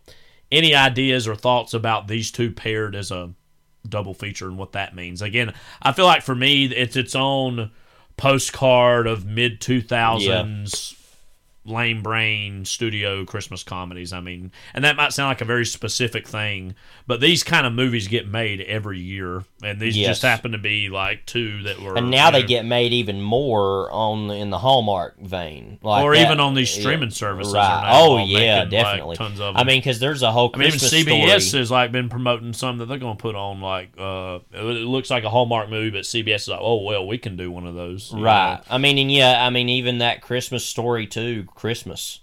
Mm-hmm. Christmas Story 2. Christmas. Your subtitle is the title? Christmas? we didn't really plan to talk about this. What can be done with the Christmas narrative that hasn't been done by this point? Because I feel like it's an inherently kind of trite Christmas shoes the movie genre. Because I mean, it's kind of, you know, it's, and we talked about this last year, like what exactly is a Christmas movie, and it's like, oh, is Die Hard a Christmas movie, or oh, is Eyes Wide Shut a Christmas movie? And it's like, no to both of those. But you know, Home Alone, and we keep talking about how great Home Alone is, that's a great version of like, oh, a movie that works on its own that you can actually hypothetically watch any time of the year because it kind of just stands as its own thing. And it was so popular and so beloved that it maintains that. I mean, it's on TV throughout the year. We saw it here a couple months ago. It was on TV somewhere. Yeah, right. I don't even remember where it was, but like, I think that's a credit just how good the movie is. Yeah. And we're going to reveal it here in just a little bit. One of the movies we're talking about next week is a Christmas movie, but most of the narrative actually does not take place at Christmas time. Right. And it's also just seen as one of the great classic Hollywood films. About what it is, you know what I mean? Right. And so it has all these contexts, and its director and its star are also being part of their canons. You know, honestly, and this has been... What did you wish when you threw that rock? I mean, that one of the things I would like to see, and this is more like not a big picture thing, but a more specific adaptation, I'd really love to see an adaptation of The Corrections, the Jonathan Franzen novel, which to me is the ultimate, like, more dramatic Christmas story. And again, it's like, it's a narrative that mostly doesn't take place during Christmas, but it's all about leading up to that Christmas holiday that year. Also love the Franzen novel Crossroads a lot, which is, I think, randomly a really great book that hasn't been all that much talked about last little bit year it came out. But I would honestly, I think everybody's kind of tired of Franzen's whole attitude, so people kind of moved on.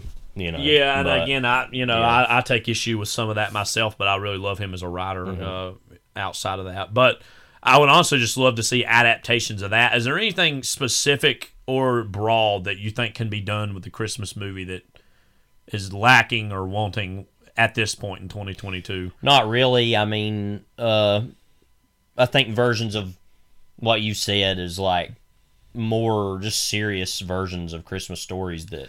I some people might disagree with this.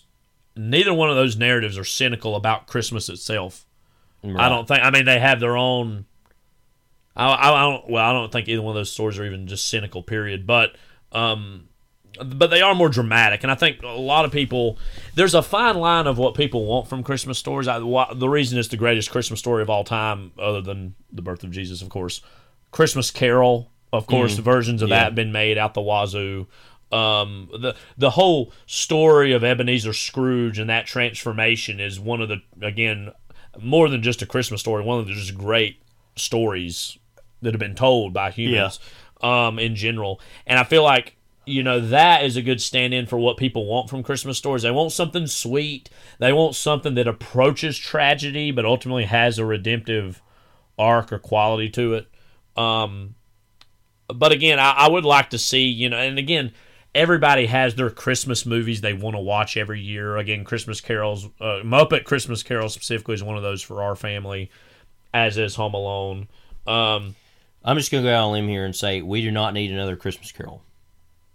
I mean, don't you agree? Yeah, well, I would agree with that. I would just say that the Jim Carrey version that got made, the Robert Zemeckis one, that was a good, like, moment for me to kind of step away, push away from the table and go, I think we're fine, thanks, with this for a while. I mean, there are also literally so many versions of it that everybody can pick and choose which one they want to really be behind. Yeah, I mean, there's even Scrooge, which is a take on it. There's, of course, the one from the 30s, which I've not actually seen beginning to end. I need to do that. I haven't either. There's the one with George C. Scott.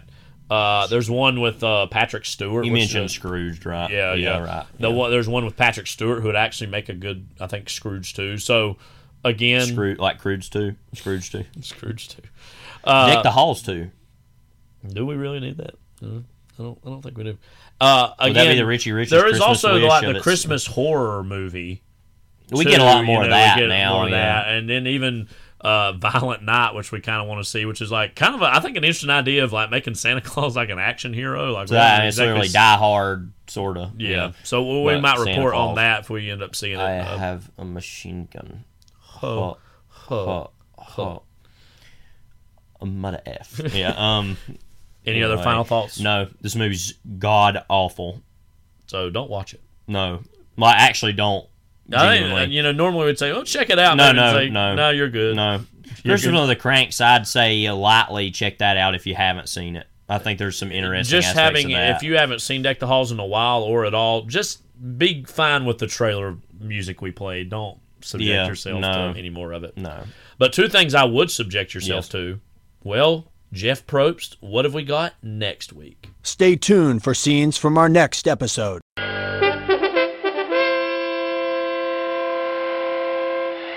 Here he comes now, the big hand.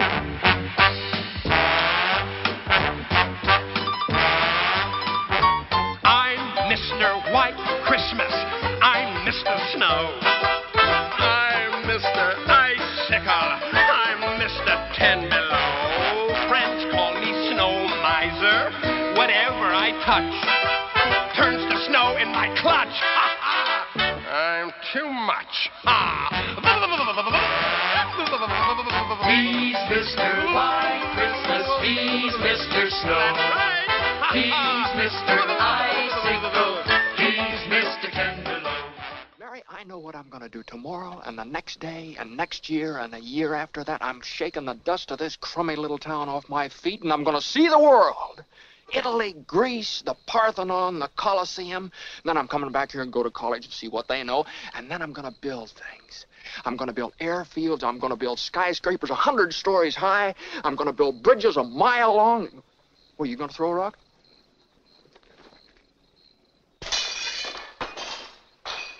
Hey, that's pretty good. What'd you wish, Mary? Buffalo gals, can't you come out tonight? Can't you come out tonight? Can't you come out tonight? Buffalo gals, can't you come out tonight? Dance by the light of the moon. What'd you wish when you threw that rock? Oh, no. Come on, tell me. If I told you, it might not come true. What is it you want, Barry? What do you want? You want the moon? Just say the word and I'll throw a lasso around it and pull it down. Hey, that's a pretty good idea. I'll give you the moon, Mary. I'll take it. Then what? Well, then you could swallow it, and it'd all dissolve, see? And the moonbeams would shoot out of your fingers and your toes and the ends of your hair. Am I talking too much? Yes. Why don't you kiss her instead of talking her to death? How's that? Why don't you kiss her instead of talking her to death? Want me to kiss her, huh? Oh, youth is wasted on the wrong people. So, those two clips you heard from are from The Year Without a Santa Claus, which is a first for Overlapping Dialogue. Not exactly a movie, but a Christmas special. Yeah, so, TV special. Mm-hmm. And It's a Wonderful Life, arguably, probably inarguably, the most iconic film it's Christmas story of all. It's a Wonderful Life will not be shown this year.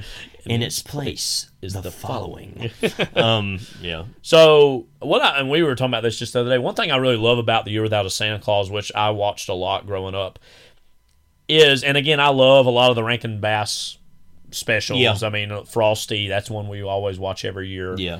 Rudolph the Red-Nosed Reindeer, which I like, but there are some random mean-spirited aspects too. So, also, just in general, the Rudolph the Red-Nosed Reindeer story is a total fraud.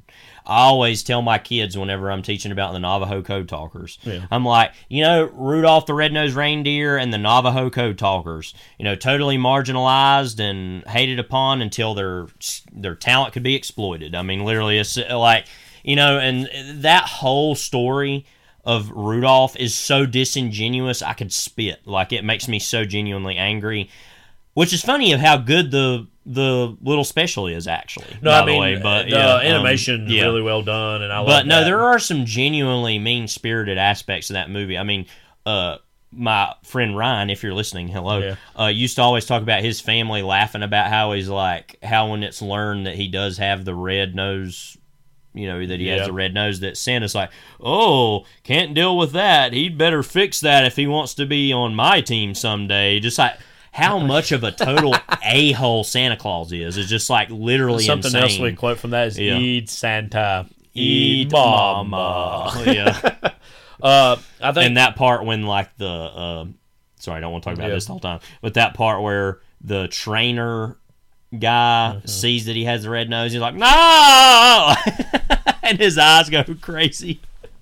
So anyway, and again, so, you know, we and also, here comes Peter Cottontail. We're also fans of. I haven't seen that in a long time. Like Frosty. Frosty Returns. Maybe we'll find a chance to talk about that at some point. We need to watch the whole thing beginning to end. You know what's so funny about that too is it's like with Frosty you had Jimmy Durante, which is just weird enough as it is of Frosty the Snowman. Frosty the Snowman. If you get that reference, then you know. But anyway, and then that like Jonathan Winters is the guy they go to, which we love. Well, I love him more than I love Jimmy Durante, but it's just like Jonathan Winters in this, like random. I don't know.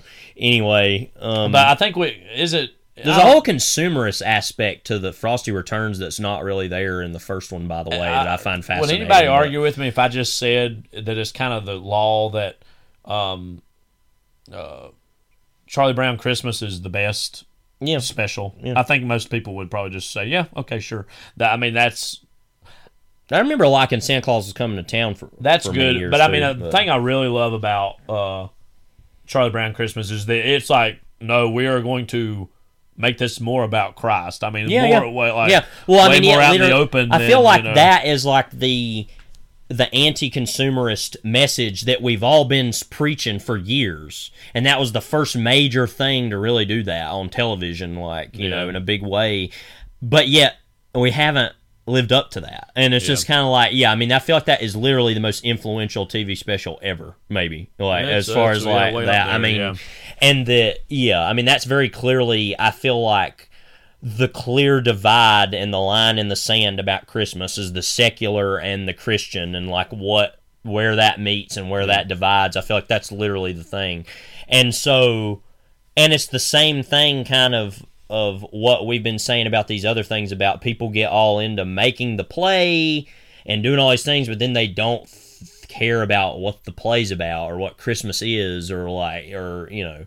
So all that's to say that, by the way, then there's You're Without Santa Claus, which, like we were talking about earlier, is like one of the only ones of these to be truly an original story of whatever this is. Yeah, it's not necessarily an adaptation of a song or an adaptation of something else, that it's like just kind of like, oh, here's an original story, and which I think is a very clever one of what happens if Santa can't, be doing it this year. And what if he can't deal? Yeah. I mean, And I feel like the most iconic things to come from this are the snow and the heat miser. I mean, come on, sing. I mean, come on, sing your heart out. I grew up watching this quite a bit on VHS, and we watched it for the first time again in quite a few years last year. Last year was that? Last year, okay, I think it was. Remember. And I was like, oh wow, yeah, this is really good again. So I was happy about that. Yeah. It's a Wonderful Life. I mean, we're going to talk about this at length next week. I mean, again, that is a metaphor for the holiday season, and everything wrapped up in that movie is very weighty. I mean, and I don't even say this lightly either. That's literally one of the most influential movies ever, of even just the idea of what if I didn't exist. There have been a lot of movies that have aped that. Yeah, I mean, and that whole idea of how does that affect the world that you are not in it, like, you know. And somebody who's like, kind of similar to A Christmas Carol in its own way, I think. And I feel like it's like a semi-hip thing to say in recent years, which is really stupid, actually. It's like, actually, this movie's pretty screwed up when you really think about it. It's like, it's always been that way. It was that way in 1946 when it came out. I mean, a man that literally is contemplating suicide, that's a whole part of the movie. I mean, it's not even unspoken, I would say. It is officially unspoken, but everybody just knows it if you're paying attention and thinking about it. When this movie came out in 1946, is right obviously after the Second World War. Frank Capra had, of course, made some really big movies before his service during World War II, but then came back, and this was kind of his first really big movie after he was back, and the same really with, I think, Jimmy Stewart as well. And these are not exactly the same creative people as they once were before the war. I mean, Stewart very famously flew a lot of missions during World War II, bombing missions. Capra didn't necessarily serve on the front lines, but he definitely saw and was privy to a lot of the horrors of the war. Mm-hmm. And so that's the movie more explicitly deals with the Depression, the Great Depression, than it does World War II. But I feel like the after effects of those real world things hang over that movie like a dark cloud that is very clearly about those things at that time.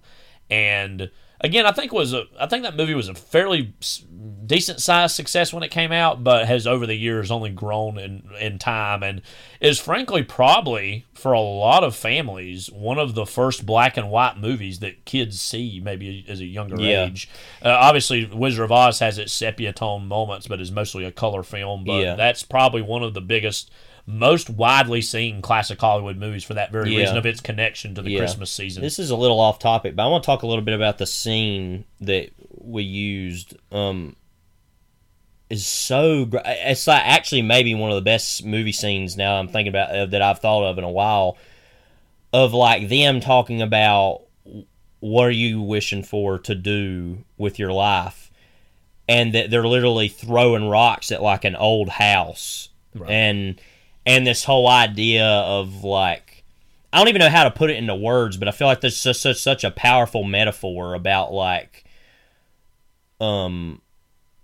dreams, and but then there's literally this house that was once someone else's dream, and they're, like, destroying it and saying, here's what my dream is, and, like, not even that that's inherently a bad thing that they're doing that, but just kind of, I guess, the nature of life about dreams and the life and not lived, and what will my life be, and how could things have been different, and that movie's mostly told in retrospective kind of view. And even that last kind of moment of it where the man's like, just kiss her already, and he's like, youth is wasted on the wrong people, and just like that man having lived his life and recognizing the futility of life and how the dreams that he lost, and there's just a lot of random, but in a pretty funny scene, a lot of really specific, random, very sobering ideas, which is ultimately what's so great about Frank Capra, I think, is that he was just, that was just came very natural to him. Well, and his movies got,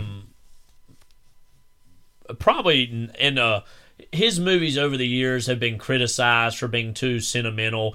A lot of things people said about him, they've since said about Spielberg, but Spielberg has now since entered a zone of, he's been around so long that he now is an institution that, like him or hate him, you have to respect Spielberg nonetheless, and we certainly love him. But he's in a similar, he was criticized for similar things that Spielberg was early in his career. But there is a world weariness and a sobering, depressive atmosphere of that movie that was not present in Capra movies prior to the Second World War, and so that very clearly because even changed. Even something like Mr. Smith Goes to Washington, which I feel like is very similar in some of its like just tone of what it's going for, is still always hopeful about itself. And like even when the character is doing the filibuster stuff and he's like exhausted, there's always still this whole attitude of, no, I will continue on. There's literally a point in this movie where it's like, no, I will not continue. Well, I will not do it. Right. And there's that one scene that we've talked about a lot of when Jimmy Stewart's kind of just sitting at the bar, and there's a level of angst that he's kind of putting on screen that you had not really seen necessarily in classic Hollywood movies. And I will say, when I watched that movie for the first time, it wasn't the end of the movie where I teared up. It wasn't a positive moment. In that scene, I literally started crying, like genuinely. When that scene, that's one of the most affecting scenes of any movie I've ever seen, of just like the just emotional devastation of that. And so, like I said, I don't think we had seen a movie like that before that to do so. And I think that's why it remains such a holiday classic of the realities of that and the way people feel at Christmas. But ultimately it redeems all that. Well, it also explicitly deals in the supernatural, more explicitly than some other movies do of the holiday season. So all that's just to preview and say I'm glad we're doing two good movies. Yeah, we're finally back to doing some good movies because the recent run we've had. Oh my god! The hall specifically is just oh my god. Yeah, I want to deck somebody's halls. That's all I have to say about that. One last thing too, just to think of, one last epilogue, and we'll probably talk about this a little more next week. Jimmy Stewart, and I mean, Jimmy Stewart's screen persona also started to change pretty significantly after his service in World War II. Is that when you think about him after that, all the Hitchcock movies he was in, and that those more explicitly dealt with, especially Vertigo is the ultimate capstone, is like him playing a lot darker characters. And he's still... Even Harvey, where he's kind of like lost his mind, or even The Naked Spur, and like, yeah, some of those... Yeah, and so that era of Jimmy Stewart, and this is kind of a bridge between the Jimmy Stewart of, like, say, Philadelphia Story versus the Jimmy Stewart of Vertigo, you know, it's like building towards that. And so just, and again, you know... I'm honestly glad we're just going to dip into the world of classic Hollywood for a little bit, too, because... We've been doing a lot more relatively modern movies, so it's good to go back for a little while. Back when movies were king. Yeah, back when movies were good. This is Kyle. This is Levi. Take care. God bless. Who's your daddy?